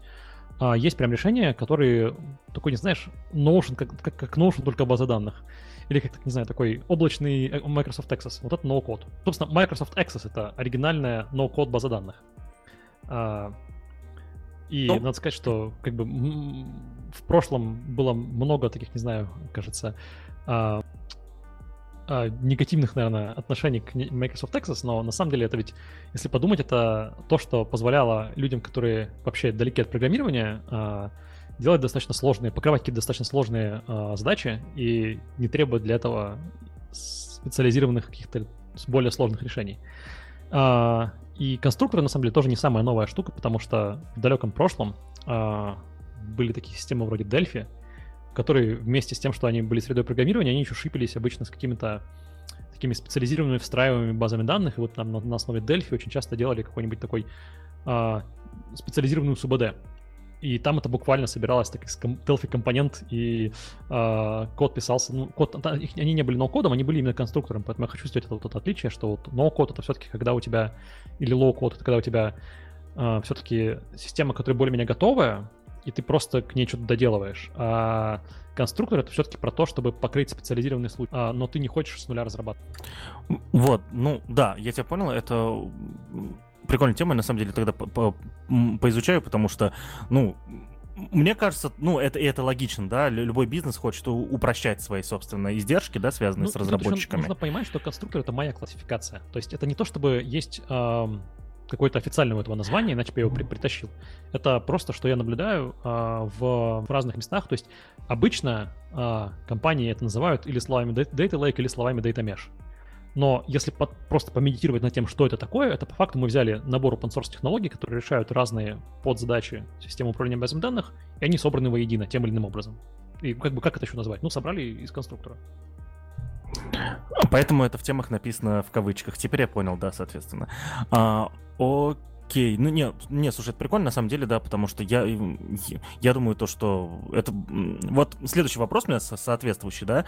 Смотри, а, вот эм, мне интересно, что будет дальше с разработчиками именно вот баз данных. Мы о них поговорили, но это вопрос про другое, да. Вот лет 20 назад я подозреваю то, что каждая уважающая себя даже не супер большая компания, а средняя компания, ну, так или иначе делала свою СУБД. Сегодня свои СУБД делают либо сообщество, либо супер огромные компании, да, а, ну, потому что все, потому что все, все остальные более мелкие победили э, Postgres, MySQL и так далее, так далее. А, что, что будет дальше? Есть ли шанс у нас то, что будут появляться все-таки маленькие базы данных, которые будут, будут решать конкретные вопросы, или, или это все-таки будет дальше обрастать? Вот а, базы данных именно того уровня абстракции, на котором находится Postgres, MySQL и прочее. Они регулярно появляются, просто чтобы каждый, с каждым годом, чтобы ее ну, базу данных начать делать, появляется, как бы нужно все, больше и больше э, всего, всех проблем решить, но одновременно с этим, как раз-таки благодаря вот феномену конструкторов, у нас есть все больше и больше готовых компонентов. То есть э, очень часто многие интегрированные продукты, которые появляются, они не совсем с нуля сделаны. Э, можно взять хотя бы какие-то компоненты, возможно, их потом выбросите, но вы начнете с этого. Это будет стартовая площадка, это будет ну, лучше, чем ничего. Э, чаще всего, э, если посмотреть на современные какие-то ну, новейшую историю, то есть на как RoachDB, на какой-нибудь, не знаю, боюсь соврать, кто еще использует, Собственно, тот же самый Facebook в своих системах, они не изобретают, они редко изобретают каждый раз способы хранить что-то на диске. У нас есть для транзакционных решений, у нас есть, как правило, RuxDB, это, который является развитием LevelDB. Uh, LevelDB появился в Гугле и был открыт. Uh, RocksDB — это Facebook форкнули LevelDB. Это, по сути, такой встраиваемый э, библиотека, которая решает вопрос key value хранения на диске. И плюс э, именно ROX, он еще умеет э, какую-то базовую функционал репликации и именно просто без консенсуса, без всего, просто типа, э, вот у нас есть, значит, RocksDB, у него есть там какой-то э, транзакционный лог, э, и вот RocksDB может свой транзакционный лог э, отдать для того, чтобы, ну, в, в какую-то вышестоящую подсистему репликации. Чтобы пояснить термин, репликация угу. это... Да, вот, э, если, как правило, у вас, если у вас больше одной а, машины с базой данных, а, ну и в принципе вы, вы можете это хотеть по разным причинам, но одна из важных причин это отказоустойчивость. Если у вас одна машина сломалась, вы можете хотеть, чтобы вторая продолжила. А, сразу спойлер, лучше иметь три. Да-да-да. А, как, мне ведущий подкаста говорили, постоянных ведущих лучше иметь четыре. Мы имеем три.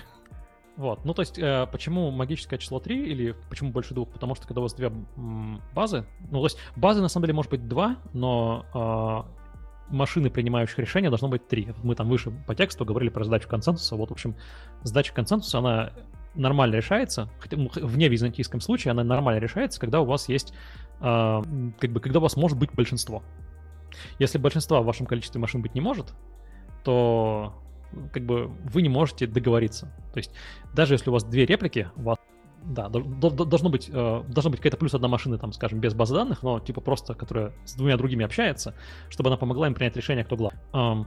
Вот, собственно, репликация — это процесс э, воспроизведения состояния одной базы данных на другой базе данных, на, на другом экземпляре базы данных.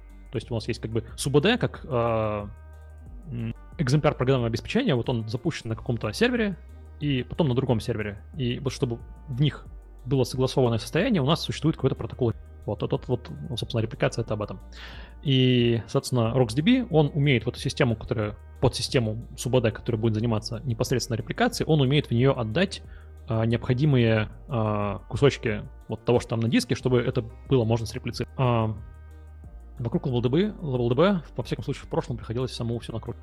А, вот, то есть, и возвращаясь к вопросу, к вопросу выше по тексту про новые а, базы данных, они появляются, они будут появляться, их будет появляться еще больше, и это даже связано не с тем, что есть какие-то особо специфичные случаи, это еще связано просто с тем, что у нас все еще нет по на самом деле какого-то прям потрясающе выигравшего самого главного, потому что у нас а, у каждой облачной платформы по своей какой-то базе, у нас у среди открытых продуктов, которые работают на, на множестве облаков или которые можно поставить самим куда хочется, есть все еще большая конкуренция, и они у них у многих есть какие-то свои вещи, которые они делают особенно хорошо, и все остальные они делают не ужасно. А, или даже есть какие-то вещи, которые они прям из рук вон плохо делают. Тут сложно как-то обобщать, но, в общем, продуктов много, они развиваются, каждый развивается по-своему.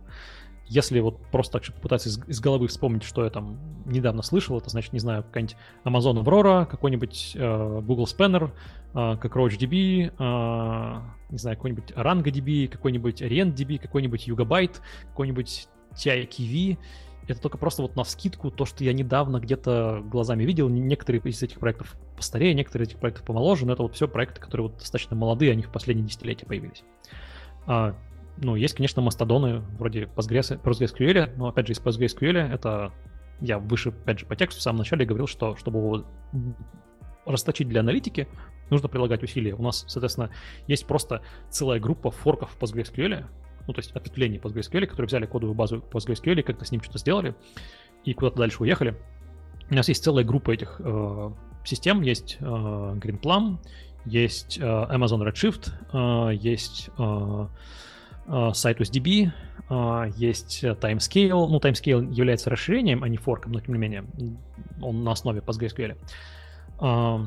И я думаю, что есть еще какие-то баз данных, про которые я не в курсе, которые, опять же, взяли PostgreSQL, PostgreSQL за основу и теперь пошли потом каким-то своим путем и являются чем-то теперь другим. А, но какой тренд наблюдается, это то, что все новые или даже, бы сказал, новейшие а, системы, они поняли, что очень сложно пользователей а, существующих как-то пересадить, если а, вы говорите на каком-то своем уникальном диалекте а, и ничего, никакой программное обеспечение с вами еще не умеет общаться. И есть тренд на то, что а, все эти новые появляющиеся, которые появляются и будут появляться баз данных, они, скорее всего, сойдутся на каком-то ограниченном количестве диалектов. А, пока что победители, очевидно, PostgreSQL и MySQL, как вот именно не как базы данных, а как а, диалекты SQL и набор возможностей баз. Ну, вот наверное, это я вот э, хочу сейчас вывести эту тему в, в две стороны. Давай сперва, с первую, в первую выведу. Um, а вот скажи, происходит ли э, та, та же самая ситуация, что сейчас происходит с браузерами? Что сейчас происходит с браузерами? Эм, тоже появляется много новых браузеров, да, соответственно, и они живут какое-то время, умирают, но каждый из этих браузеров имеет, соответственно, свою какую-то фичу. Они в основном сделали всегда, сделаны всегда на Chromium. Да, Chromium, если, если кто не знает, э, я, я напомню, это э, ну, фактически у, уже готовый браузер, да, который, на, на, на который люди обычно, э, разработчики навешивают дополнительные функции и де, делают свой. Он открытый, соответственно, его можно использовать.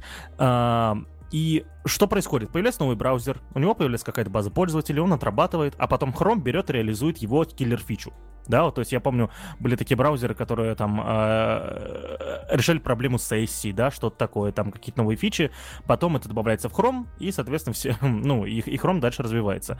Существуют ли среди MySQL и PostgreSQL какие-нибудь кейсы, которые вот что-то киллер-фича возникла у новой базы данных, а потом Postgres MySQL ее себе взяли и из-за этого вот развились, соответственно?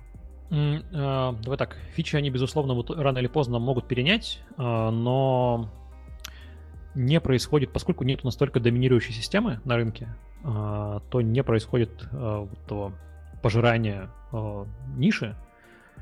Тут еще Наверное, зависит от подфункции. Ну, то есть можно достаточно уверенно сказать, что, скажем, вот в вопросе хранения битиков на диске для систем транзакционных, можно сказать, что практически весь рынок, кроме там каких-то отдельных кейсов, отожрал RocksDB. То есть почти любая э, база, которая не аналитическая, будет линковать RocksDB и не пытаться решить проблему хранения данных на диске заново.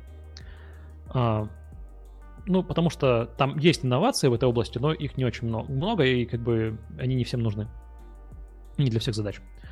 А, с другой стороны, а, аналитические базы данных, они продолжают вот этот вопрос постоянно каждый раз по-новому решать, хотя есть хорошие открытые решения, типа того же упомянутого выше паркета. Это пока не, а, не играет. Но, в общем, поскольку каждая база данных состоит из большого количества кусочков, и даже если фичу даже если какая-то фича кажется, о, здорово, крутая идея, а, ее не всегда можно тривиально перенять из одного продукта в другой, потому что а, некоторые вещи становятся возможны только тогда, когда у тебя а, из конца в конец база данных, то есть через все ее внутренние архитектурные блоки приняты, приняты, какая-то, приняты какие-то решения, которые позволяют ей определенным образом работать. То есть, чтобы не быть голословным, есть сейчас такой тренд на ну, он давно есть, э, но сейчас он все, все больше баз данных начинает уметь, на так называемую векторизацию. То есть, когда у нас э, те части запроса, которые обслуживаются, ну, которые упираются в процессор, они э, э, могут быть исполнены по-разному. То есть, один из способов это хорошо сделать, это э, так э, данные организовать, э, и даже их перемещение между различными подфункциями баз данных, а, чтобы они хорошо ложились на, а, скажем, SIMD э, функционал процессора, на векторные операции, которые процессор умеет делать. То есть мы работаем, скажем, не с одним, то есть более конкретный пример запроса. Скажем, мы хотим просуммировать все значения в таблице по какому-то полю. И вот эту сумму, ну, понятно, что нам нужно очень много интеджеров просуммировать, но операция сумма, она достаточно удобная, потому что ее можно частично делать, а потом как бы объединить. Вот. Соответственно, ее на самом деле можно э, не каждое число след за другим складывать, их можно прям вот вытаскивать, не знаю, группами там по 100 штук, и очень быстро и в параллель это все складывать, и потом, ну, параллель не в смысле, ну, можно даже, можно, во-первых, и буквально в параллели разные, в разных потоках А еще в каждом потоке можно пользоваться векторными инструкциями и как бы говорить процессору, что, пожалуйста, сложи это, ну, не число за числом, вот прям сразу, типа, эти 10 чисел мне сложи. И чтобы это работало, нужно, чтобы вся передача данных внутри базы данных поддерживала возможность вот это вот передать не одно значение, а группу значений. И PostgreSQL — достаточно старая система, и тогда это еще вообще не было, даже близко на горизонте такие проблемы не были, потому что диски были медленные, и что бы ты там ни делал на процессоре, а, это все было незначительно, незначительно относительно вре- общего времени выполнения запроса. И Разрабатывать было удобно в модели, когда мы потребляем э, строку за строкой. Строку, строку за строкой э, из э, как бы других компонент системы. И просто так взять и э, такое исполнение сделать в PostgreSQL это сложно. Есть, так скажем, костыли э, в виде расширений, которые позволяют в специальных типах данных это все хранить, используя специальные операции суммировать, но это уже будет необычный SQL запрос. Это будут специальные такие конструкции, которые существуют только благодаря этому расширению, а, которые нужно специально поддержать а, в своей системе. И тогда худо-бедно Postgres что-то такое сделал. И просто взять и вот переписать весь PostgreSQL, чтобы его внутренняя коммуникация так работала, это не очень просто. А, окей. А, тогда, соответственно, другая тема, в которую я, опять же, хочу уходить. Да, ну, вот а, мне вспоминается, я могу ошибаться, но готов в 2017-18, может быть, а, в, в, в DevZen подкасте, соответственно, да, вы обсуждали, вы начали обсуждать такую а, СУБД, новую, да, это разговор о новых СУБД, как RefingDB. И более того, каждый третий, четвертый выпуск что-то про нее таки было в DevZen, и я даже это начал... Был 15 год. 15... О, да, это вот так был. Это я вас да. так дав... Ты вас так давно слушаю. Я помню, выпуск с 30-го начал. Ладно. Вот. А, ну да, логично. Я, да, молодец. Может быть, даже 14 Да, ну вот, вот, да, то есть и ну, пару лет, пару лет, я вот даже скажу, что обсасывали эту базу данных не только вы, многие кто. Где сейчас RefingDB? Нет ее ни хрена, да? То а есть, а вот это... что, что случилось-то в итоге вот с этой новой, подающей надежды базы данных? Ну, систему управления базы данных. Да. А, тут, в общем-то, возвращаясь к вопросу того, что я хотел выразить, говоря, что есть тренд на то, что новые продукты, они сходятся в том, что есть ограниченное число диалектов, на которых пользователи готовы пользоваться базой данных. А, а, Слава как-то не так давно, наверное, наверное, полгода назад, в своем, ну, это основатель Рethink, а, твитил не так давно, что у него довольно поздно, у него случилось озарение, что они стали решать проблему... Они решили, как бы, они пытались время решить проблему с тем, что нету хорошей NoSQL базы данных. И то, что, как бы... М- они, ну, при этом они все еще тоже считали, как все остальные разработчики, SQL они считали проблемой. И они придумали... Ну, они при этом все еще хотели нормальный язык запросов. Поэтому они не просто сделали хороший э, продукт для... Э, который не, не просто хорошую систему управления базами, базами данных, они еще поставили своей задачей сделать э, новый язык запросов. Он у них был, он был довольно мощный, uh, у, них, был для этого специальный протокол, и каждый язык, с которым оно интегрировалось, у них была, у них была вот эта идея, что uh, люди не очень готовы, как правило, работать с uh, базой данных, они, ну, для них это некомфортно, поэтому давайте мы просто в языке предоставим какую-то нативную для этого языка, ну, как бы естественную для этого языка конструкцию, которая бы давала возможность работать с базой данных, но выглядела бы как операции с коллекцией в принципе, идея не супер, сама по себе идея не супер новая. У, того, в том же C-Sharp есть, например, а, такая штука Link, а, которая это потом в SQL, транслирует. Тут ребята задались такую штуку, ну, типа, в принципе, иметь как интерфейс к базе данных. И в итоге у них, кроме того, что им нужно было сделать базу данных, им нужно было сделать по очень качественному клиенту под каждый язык программирования, а потом это еще каждому потенциальному проекту пришлось бы вот свое, свое общение с базой данных переписать бы на этот язык. И в идеальном мире, где не существует никаких других баз данных, это бы, скорее всего, было офигенно, потому что это здорово работало. Если в вашем языке был хороший RethinkDB драйвер, все было здорово. А, но, соответственно, не, невозможно все возможные, э, все существующие языки поддержать, с одной стороны. А с другой стороны, очень сложно проекты, которые уже на чем-то написаны, на такой пересадить. И с моей, то есть у нас был целый выпуск со Славой, где он э, рассказывал, почему и RethinkDB провалился.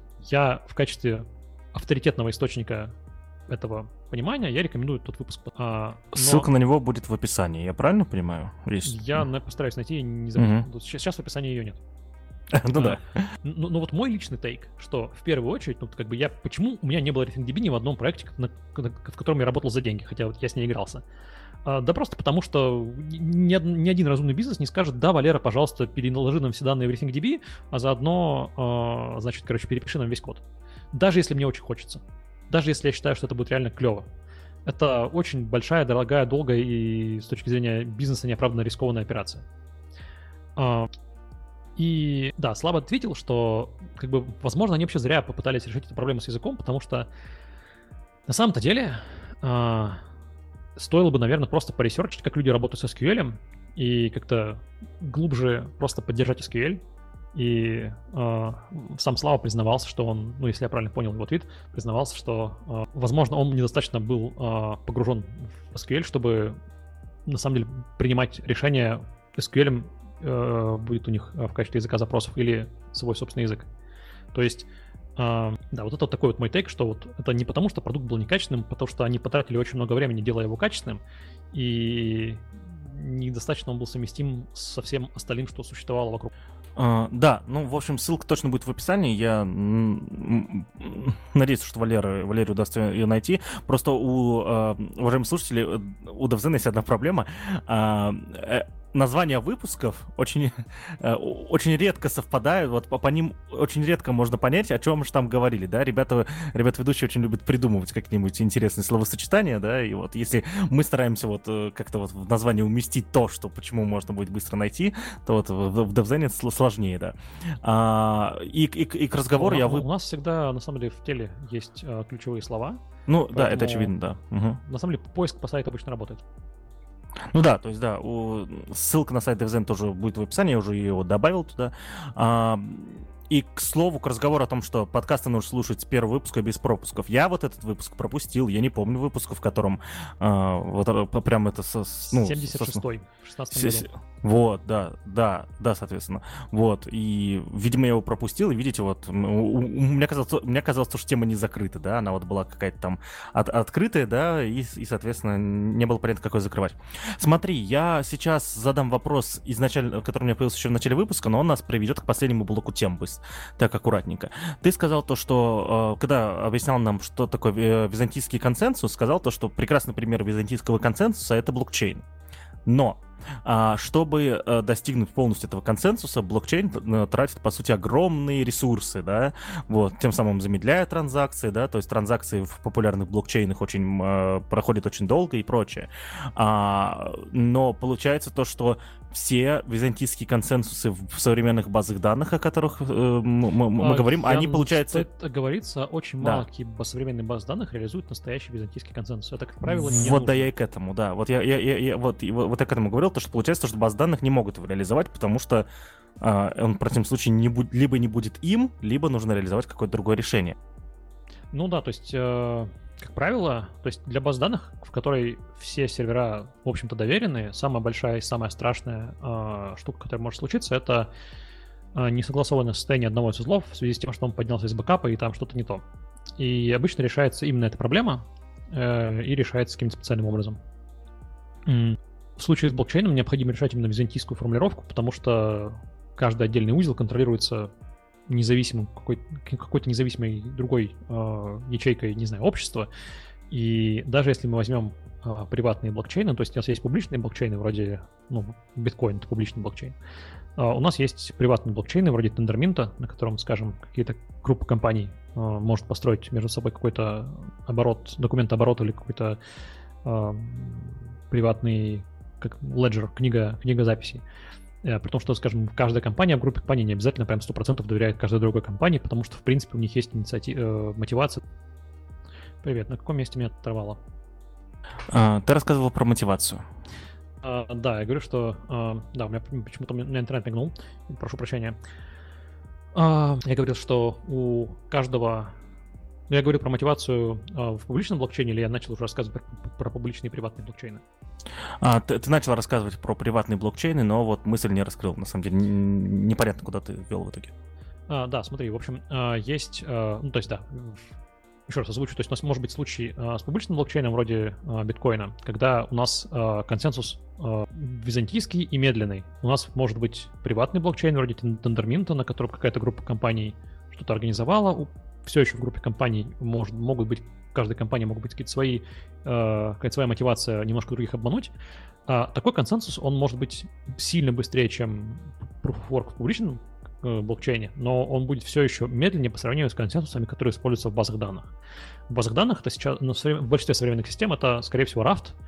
А, это прям описанный протокол, он так называется. А, есть сейчас работа над более еще новыми протоколами, некоторые из которых даже быстрее. В принципе, у того же, на том же рафте можно кучу оптимизаций делать. Есть такая система Red Panda. Это, так скажем, кавка совместимая как совместимый продукт, который быстрее кавки. У нас был э, выпуск с ребятами, э, которые делают Red и э, буквально не так давно у них выходил, у них был блог в их корпоративном блоге, была запись о том, как они оптимизируют рафт.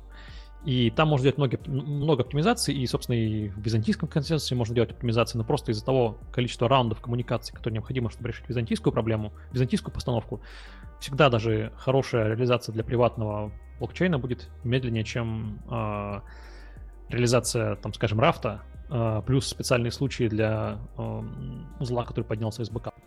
Я теперь мысль раскрыл?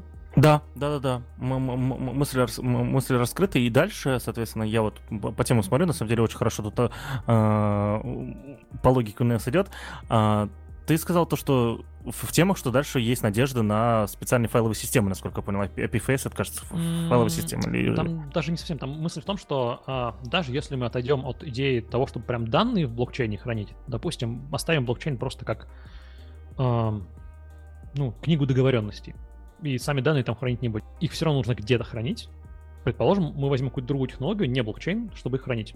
Ну, то есть, в качестве примера сейчас популярен а, так называемый IPFS это распределенная файловая система, распределенная не в смысле, что вот как э, внутри сер- серверной какой-то фермы распределенная, а сер- э, прям по миру распределенная. Даже э, с этим есть проблемы а, просто на уровне, а, на уровне законов, потому что, ну, то есть конкретно IPFS в общем случае он позволяет каждому участнику пинить только те файлы, которые он считает нужным хранить.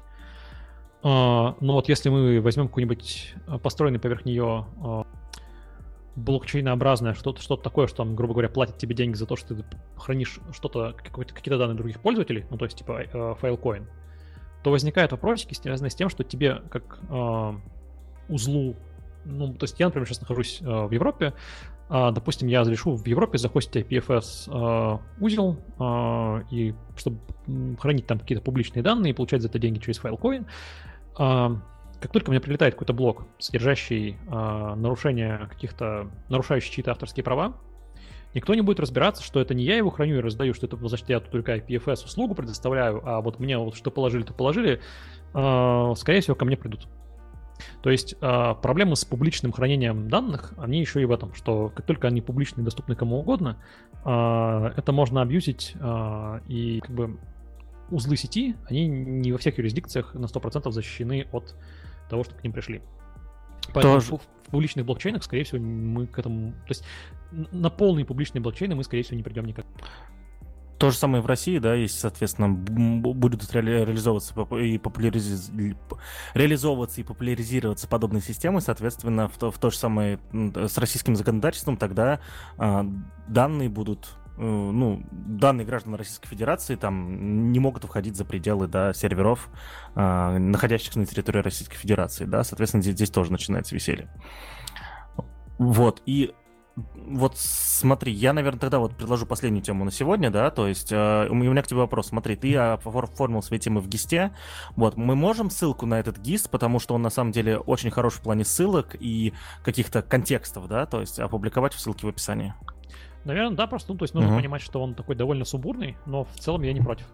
И, наверное, еще тогда до- докончу мысль. Э, извини, что немножко растягиваю выпуск, чем... Не проблема, мне нравится, я люблю рекорды, надо это. Потом, мы потом позовем Сашу или Ваню, и у них будет интересная задача, знаешь. Бить рекорды рекордов, понятно. То есть я просто хотел про тогда Надежду рассказать, что, ну, на, на что, как бы вот, на, про, как бы на какие вещи в публичном пространстве я сам лично возлагаю некоторые надежды. Я считаю, что нет проблемы в том, что у нас данные хранятся в базах данных. То есть я не считаю, что нужно непременно переложить все на блокчейн или IPFS. Я вижу проблему в том, что э, крупные базы данных, э, не СУБД, а именно базы данных, сконцентрированы э, в руках ограниченного числа э, корпораций. И мы, в принципе, как человечество уже имеем систему, которая функционирует в, по большей части, ну, хотя бы частично вне этой парадигмы. Это, например, e-mail. У нас есть э, протокол, который поддерживают многие игроки, и вы, имея почту на Яндексе, можете э, общаться с человеком, имеющим почту на Гугле, или даже если вы сам себе режиссер, можете сами все захостить и как бы иметь почту на своем домене и на своем сервере, если вам не лень. Или на своем домене, ну, известного хостера. И я основную надежду возлагаю, наверное, на как бы на историю про так, так называемую федерацию систем, то есть э, с того, что вот более новые системы, которые пока, кажется, идут на правильной траектории, это Matrix.org, и, соответственно, его построенный на нем, например, мессенджер элемент, который... Э, то есть было много попыток сделать распределенный мессенджер без единого сервера, э, был федерированный Jabber, который помер под э, тем, что протокол Jabber поддерживал кучу расширений, и каждый сервер реализовывал свою собственную кучу расширений, и нифига ни с чем не было совместимо, при том, что там было сложно зарегистрироваться, этим было непонятно, как пользоваться, миллионы разных клиентов. С другой стороны, у нас были прям совсем-совсем децентрализованные решения вроде Токса, который ни в какой момент вообще не начал нормально, не начинал нормально работать, все время как-то странно работал. А, а вот Matrix.org — это и, соответственно, построен на нем элемент, в прошлом Riot. А, это, в принципе, похоже на такую открытую замену Slack, который можно захостить самим, можно купить хостинг у компании Element, и он по функционалу более-менее совпадает с тем, что ну, он отстает от Slack, но покрывает большинство кейсов, и, в принципе, по юзабилити очень похож на Slack. А другой проект, которым я лично не пользовался, но я про него слышал, и они имеют достаточно такой, типа, а, интересный, как это, интересный концепт, что они не просто социальная сеть, они э, скорее целый такой типа, э, скорее фреймворк для соцсетей, э, Scuttlebutt.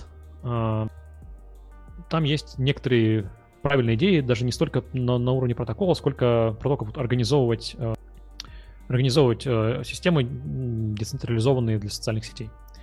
А, другой интересный тренд, э, еще даже не тренд, скорее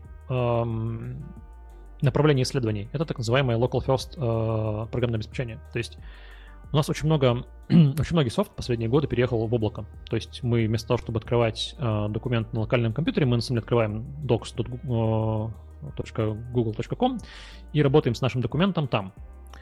У этого проблема в том, что если у нас нет интернета, мы, как правило, можем, ну, на самом деле, не, Google Docs может работать в офлайне, это, как я понимаю, но там все специфично. Uh, есть софт, который вообще в офлайне не работает, он чисто онлайн. И не, не, далеко не uh, все данные, которые в таком софте есть, можно легко экспортировать в общие понимаемые другими системами информации. Uh, тут же идея такая, что вот в Local First uh, софтверном программном обеспечении идея такая, что мы uh, пишем код, который в первую очередь настроен на то, чтобы уметь работать локально, даже если в браузере, но иметь состояние локально, иметь его в достаточно каком-то хорошо описанном формате, и иметь э, формат предполагает э, такую внутреннюю структуру, что можно, обменявшись модифицированными файлами, потом прийти к общему согласованному файлу. То есть поддерживать коллаборативную работу не через то, что у нас есть центральный сервер, который координирует работу коллабораторов, а через то, что у нас формат данных э, поддерживает операцию merge, которая осмыслена. А, если вам интересно глубже в это закопаться, я оставлю ссылку на, собственно, пару ссылок по именно на эту тему, но в принципе, более такая общая научная концепция. Это так называемый CRDT, а, конфликт... А, как-то... Кон, я не помню, как это шифровывается уже даже, конечно, наверное. Conflict-free, кажется. Conflict, да, conflict-free replicated data types. Да. То есть uh-huh. данные, как бы, типы данных, которые при, вот именно имеют осмысленную операцию совмещения, объединения, и можно обменяться как бы двумя структурками, ну, то есть там я тебе, ты мне, и мы каждый к своему локальному состоянию присланную нам структурку как бы подмерживаем и получаем одинаковое состояние. А, вот после многих лет исследования, а, то есть, да, изначально, когда Google Docs только начинался, а, то, как сделан Google Docs, так называемое операционное, операционное преобразование, считалось как бы быстрым и эффективным решением, которое, ну, работала через кучу костылей, но работала быстро. А CRDT был только, только появлял, появлялся как направление исследований. Они были большими, жрали много трафика, работали медленно. После десятилетий исследований CRDT стали сравнимы по трафику и занимаемому месту с э, операционными преобразованиями, но при этом они гораздо более математически стройная штука, и они гораздо более предсказуемо себя ведут э, с меньшим количеством э, костылей для специальных случаев. И после вот, да, многих лет исследования также стало возможно представлять э, в этих типах данных практически любую э, структуру, практически произвольной сложности. И э, вот во всяком случае, тот софт, про который я, говоря про Local First, э, рассказывал, он основан как раз на CRD. Вот это вот мои такие э, надежды на будущее, но они во многом не связаны с существующими технологиями базы данных. Баз данных, кроме того, что... Э, то есть мысль была в том, что вместо того, чтобы пытаться делать какие-то децентрализованные базы данных, скорее всего, базы данных останутся традиционными, как бы локальными относительно систем, в которой они существуют. Но внутри них мы начнем обмениваться какими-то структурами данных, которые позволяют э, ими обмениваться.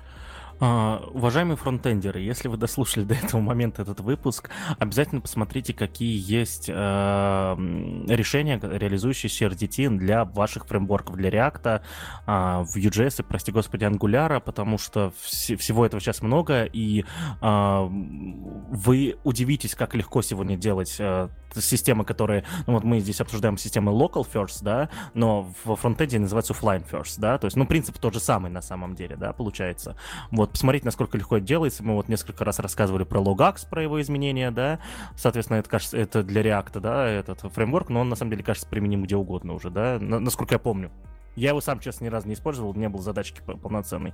Но обязательно посмотрите, вы удивитесь, насколько сегодня во фронтенде легко делать. Я думаю, что вот и когда-нибудь в плане именно управления данными мы доживем до этого. Вот это причина, почему, кстати, сериал э, «Силиконовая долина» стал очень популярным, да, потому что там как раз вот э, в основе э, проблемы, которую решали главный герой, как раз и была идея реализации вот этого распределенного, по сути, интернета. Ну, сперва они там распределенную сеть свою делали, а потом решили делать распределенный интернет.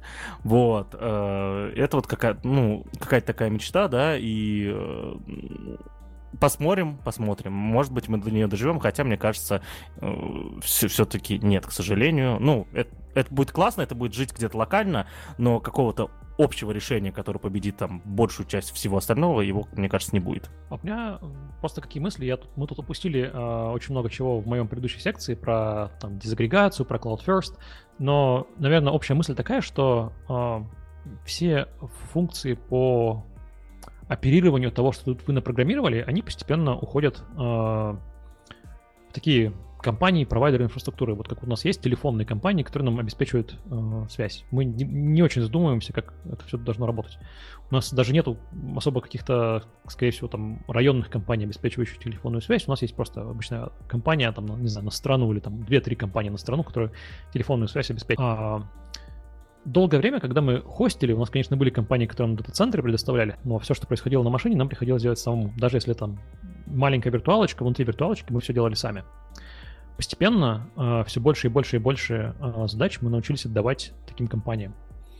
И на сегодняшний день э, содержание с базы данных э, это не обязательно для этого не обязательно нужно э, уметь обслуживать базы данных, для этого не обязательно нужно уметь обслуживать э, свое приложение. Можно сделать там, не знаю, и больше того, даже не обязательно крутить 24 на 7 сервер, потому что если у вас там два друга за день заходят, зачем вам платить за 24 на 7 поднятый сервер? А, вот вся serverless история, она в итоге, мне кажется, сойдется к тому, что э, кто угодно сможет э, взять просто кусок кода, который он не понимает, сказать, запусти мне вот за такое-то количество денег в месяц вот на, у этого инфраструктурного провайдера, и обслуживаю, пусть оно обслуживает моих друзей. И если мы к этому моменту, когда это станет технически возможно, э, сможем как человечество договориться о каких-то протоколах, по, по которым это взаимодействие будет происходить, то это как бы технически проблема решаемая. Тут скорее вопрос в том, что На данный момент у нас очень долгое, долгие годы был, а, у компании была мотивация а, данные захапывать себе и никому не отдавать. И единственное, что этот тренд начинает переламывать, это череда скандалов, связанных с тем, что нахапавшие слишком много данных компании начали это абьюзить, или даже если не абьюзить, то случайно это начало утекать. И теперь уже во, всех, во многих странах появляются законы, регулирующие приватность и что, дан, что, что с данными можно сделать, какие данные можно собирать. И данные постепенно становятся... То есть они долгое время были, так скажем, ну как называется, asset, как это, а, что-то, что представляло ценность. Теперь данные становятся то, за, за что тебе придется отвечать. Liability. Вот. И я имею сдержанную надежду, что благодаря, возможно, каким-то регуляциям тренд немножечко пойдет э, обратно, хотя бы, ну, чтобы достаточное количество людей стало заинтересовано в том, чтобы м, самим что-то гонять, может быть, не 100%. То есть я, например, лично, я не гоняю свой собственный email сервер, я считаю, что это очень сложно, долго, и я не, не готов этим заниматься. Э, но у меня есть свой домен, и у меня есть э, как бы купленная услуга, за которую, то есть я, я за деньги кручу email сервер. Но сейчас нельзя serverless email сервер крутить, но с другой стороны не такой трафик, чтобы на самом деле иметь, э, платить очень много денег за прям выделенный сервер. В принципе, конкретно услуга email ее можно прям купить как услугу email. Но в теории ведь ничто не мешает э, тому же Амазону одно, сделать однокнопочный, типа, захостить мне serverless email сервер. И я буду просто платить деньги за э, как бы те, те, те минуты и э, гигабайты, которые потребляет э, именно мое использование этого экземпляра serverless запущенного чего-то. И это не требует на самом деле какого-то э, блокчейна или еще какой-то супер распределенной инфраструктуры. Это просто, это та же идея э, того, что ты владеешь своими данными и э, ты сам себе хозяин, ты платишь, просто платишь за какую-то как, как это, commodity услугу, просто commodity услугу предоставляет, да, крупная компания, но на, на рынке вот этих вот облачного провайдинга а, на данный момент а, есть хорошая конкуренция, и ты не обязан а, именно у Amazon это покупать, ты можешь это купить у кого угодно. Есть крупные, там, там, не знаю, Azure, Amazon, Google, есть поменьше игроки типа Яндекса или там, не знаю, каких-нибудь э, какого-нибудь Selectel, но их много. Ну, я думаю, что, наверное, не у всех есть serverless, но оно, тренд, короче, в этом направлении есть. И как бы с e-mail люди сейчас вот после как бы есть некоторый тренд на дегуглизацию, на то, чтобы покупать сервисы e-mail и, не знаю, хранение фоток, еще чего-то у компаний, которые не являются Google. Вдруг, я надеюсь, появится тренд на то, чтобы просто все эти услуги покупать у компаний поменьше, если это будет возможно. Вот, в общем, у меня такая надежда, я не знаю, как бы доживем мы до этого или нет. Но технически это реализуем. Ну, да, да, в, в, в, ну, в принципе, это тоже нормальное развитие событий. По поводу своих, своего сервера, да, друзья, прислушайтесь к Валерии, я тоже постоянно рассказываю историю, как и вот серверы свои содержу. Почтового нет, но хочется, да, вот, и нас себе развернул в начале это, этого года, да, это ойму времени забирает, но я пока кайфую, слава богу, хотя бы в, в процессе, да, вот. А, предлагаю, вот смотри, давай последний блок тем, который мы уже как будто проскользнули, но я тебя туда верну, и, соответственно, я, я прям зачитаю то, что ты написал, а потом задам а, свой емкий вопрос. А, написано, а, машинное обучение для индексов и подгон настроек. Мой вопрос, что? Да, это такая тема, то есть э, я попытался набросать список тем, куда все вообще движется. Вот про серверлess я немножко общ, в общих словах рассказал. А, другой такой э, важный вектор движения, что э, базы данных — это сложные системы, и э, машинное обучение, которое сейчас так или иначе во всех э, областях появляется, оно здесь тоже не прошло мимо индустрии, и оно в двух э, важных, как бы, даже в трех важных направлениях э, сейчас э, уже оказывает влияние и продолжит оказывать влияние. Это, во-первых, машинное обучение уже постепенно начинает применять для того, чтобы э, существующие большой, как, какие-то отдельные функции э, большой системы оптимизировать под конкретную нагрузку. То есть э, то, чем обычно занимается вот DBA, Database Administrator, они при помощи какой-то магии, жертв, э, пролития крови, медитации на Луну и так далее понимают, какие правильные настройки нужно поменять, чтобы вот база данных для данной конкретной нагрузки работала хорошо. Э, обычно это, на самом деле, измеримая история, э, и можно, соответственно, научить какой-то модель подгонять настройки, больше того, не, даже не один раз, а, например, онлайн в процессе. И вокруг этого на самом деле есть э, исследования. Э, то есть, например, есть э, прям продукт OtterTune, э, который существующие базы данных, прям конфиг меняет. Есть другой проект uh, Noise Page, это научный проект. Это система, которая по ходу дела подстраивается под нагрузку. Uh, другая uh, история это мы не систему меняем, мы меняем какие-то данные в системе. То есть какие данные система может менять сама. Это, как правило, индексы и статистика. Uh, мы про это не говорили, но база данных, поскольку SQL язык декларативный, чтобы эффективно исполняться, а, нужно, базе данных нужно принять какой-то ряд решений, чтобы вот, ну, как этот декларативный запрос выполнить. А, нужно, как бы, и среди прочего, а, там могут быть, например, какой индекс нам выбрать? Или вообще, что, как, вообще как, как вообще нам данные проиндексировать? Ну, то есть это решение обычно принимает администратор сейчас. Как, какие данные, как нам вообще проиндексировать, чтобы запросы выполнялись быстро? И вот э, тут есть прям сейчас, э, я за, за, за статья, которую я залинковал, она именно про то, как сам индекс построить, но в принципе есть и исследования в плане того, какие индексы строить тоже машинным обучением.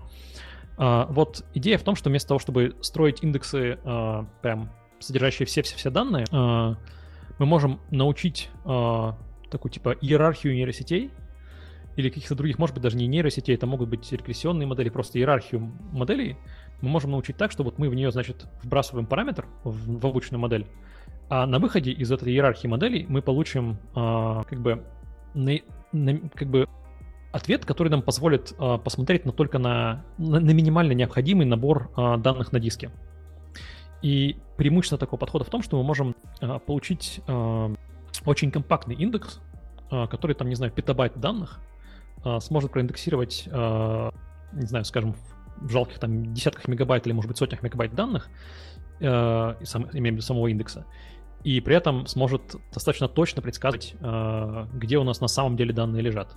Там есть сложные вопросы, типа того, что мы не должны как бы пропускать данные, но мы можем, как правило, иметь такой индекс, как правило, может ошибиться в сторону того, что он скажет, что где-то данные есть, а их там не окажется. То есть false positives обычно, обычно можно в таких э, случаях иметь.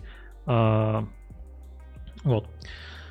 А, да, в общем, идея в том, что вот а, ML в базах данных применяется, и он будет применяться, начинает применяться и продолжит применяться именно в плане оптимизации каких-то вещей.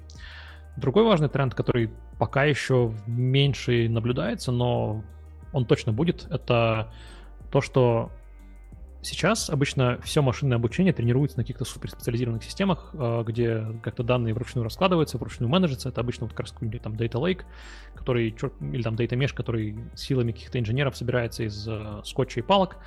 Uh, совершенно точно появятся и уже появляются продукты, которые будут нацелены на то, что вот под ключ решение вам вы вы в вашем бизнесе, короче, группа аналитиков, вы знаете, как работать э, с анализом, но вы совершенно не хотите э, администрировать сами всю эту штуковину большую. Вот вам, значит, решение под ключ, вы туда загружаете свои данные, вы загружаете свою модель, э, и оно может просто вот прямо в этом сервисе выполняться и тренироваться.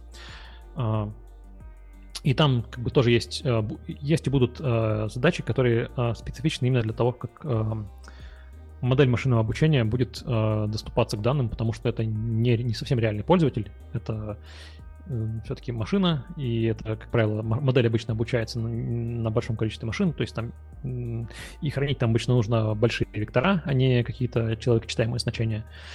Uh, то есть там есть специфичные проблемы. Это, соответственно, вторая область, где машинное обучение будет влиять на повестку баз данных как uh, области. А примеры есть таких решений? Потому что тем крутой вообще об этом не думал, о том, что uh... можно для ML, оказывается, что-то накрутить что-то полезное. Ну, тут, тут, тут все сложно. Uh, я не могу сейчас сказать какой-то прям готовый, потому что это, знаешь, такой тренд, который я скорее из головы отчасти придумал, потому что я видел, что всякие Snowflake, Snowflake это Data Warehouse и Databricks Data, Data Warehouse, они имеют специальные режимы для работы с данными. Типа, э, вот, например, в тот же самом э, Databricks э, Data Warehouse ты можешь иметь Jupyter Notebook, или, или, или нет, или Spark Notebook, не помню. То есть ты вот, вот, вот свой data scientistский, короче, штуковину можешь прямо в их Data Warehouse завести, и вот она прям там будет выполняться по, по, по крону, по расписанию, и данные куда-то обратно в базу данных сохранять. Это просто поддержка на уровне того, что есть какая-то такая удобная пользователю штука. А, с другой стороны, у нас есть, я, мы буквально на пару выпусков назад в подкасте обсуждали какую-то систему, я, к сожалению, не помню, как она называется, то ли PineCon, то ли как-то так, а, специальная система про хранение данных, значит, специальным векторным образом вот именно про вот хранение массивов векторов. Я боюсь соврать, но это буквально типа последний месяц мы это обсуждали или полтора. А, Саша приносил тему. То есть, есть я, я не, не помню всех деталей, но то есть есть системы, которые именно про то, что данные каким-то другим образом организованы. Но общий тренд именно в том, что пытаются придумать продукты, которые помогают э, людям, связанным, которые занимаются машинным. Ну, я что могу сказать? Мы сегодня с тобой, с Дашей сделали э, выпуск, который тянет на небольшой стартап, потому что у нас был э, и распределенные системы, и блокчейны, базы данных, и все в одном месте, да, то есть э, это типичный стартап из середины нулевых, там, вот где-то там, да, то есть... Не, ну, подожди, блокчейн только стартап из, из, из, из конца 20 Ну, это вот, ну да, вот, то есть э, я вот помню, вот год, год, года три назад было модно, да, то, что там реально на какие-то, э, поддерживались какие-то проекты, в которых было там машинное обучение на блокчейне, вот это вот все. В общем, да, было весело на самом деле. Где эти проекты мы знаем, вот. А, скажи, пожалуйста, Валера, я, если честно, мы пропустили ряд тем, потому что Блин, а, а, тебя может слушать очень долго. Ну, это, это не в укоре. Я мог прозвучать как-то плохо, но это, это правда. А, что-то, что я специально пропустил, может быть, есть из этого что-то мега важное, без чего ты считаешь, что выпуск не может состояться? Uh, наверное, нет, но раз ты меня этот вопрос спросил, это не потому, что выпуск не может состояться, а просто что-то, о чем я хотел упомянуть, но не успел. Uh, когда мы говорили про горизонтальное масштабирование, я сказал, что сейчас все сложнее. Uh, если вам интересно, куда сложнее, в моем списке тем можете посмотреть слово disaggregated или там дизагрегация. Это такой интересный тренд на то, что мы теперь не просто горизонтально масштабируем, мы пытаемся разные куски системы масштабировать горизонтально по отдельности. Про это тоже есть статьи я... У меня сейчас я вижу, что там нет ссылки, но я добавлю ссылку на, на это. И это важный тренд, если вам это интересно, но я не буду больше тратить время, чтобы... Окей. Okay. А, ну что, друзья, я думаю, то, что все, что захотел Валер, рассказал. Ссылки на все его социальные сети, э, ссылка на его, вернее, лендинг будет в описании, там есть ссылка на все его социальные сети. Подписывайтесь, пожалуйста, э, читайте, ссылка на DevZen тоже будет у нас в описании. Валер, Валер, спасибо, что пришел. Вот, то есть, э, я очень люблю выпуски, когда мне сложно что-то вставить. Это прям фантастика. Это, как, это значит, и кому-то еще будет интересно слушать, да? Ну, кроме меня, да? Вот. Э, это был 96-й выпуск под Дезен подкаста. С вами сегодня были Павел Калашников. Что такое? Что? Ой, тут твою дивизию, да? Серьезно? Да, я это сделал. Красавчик. Да, да, по сути, он и был, понимаете, с нами сегодня был Валера, потому что большую часть он здесь... Девзон подкаст сегодня был, друзья. 96-й выпуск, если угодно, какой угодно выпуск. Все, всем спасибо. Э, всего доброго. Не, не болейте. Валера, ты что хочешь сказать? Я просто хотел сказать спасибо, что позвали. А, а все, да. Коротко, да. Вот. А, все, спасибо. Всего доброго. Всем пока.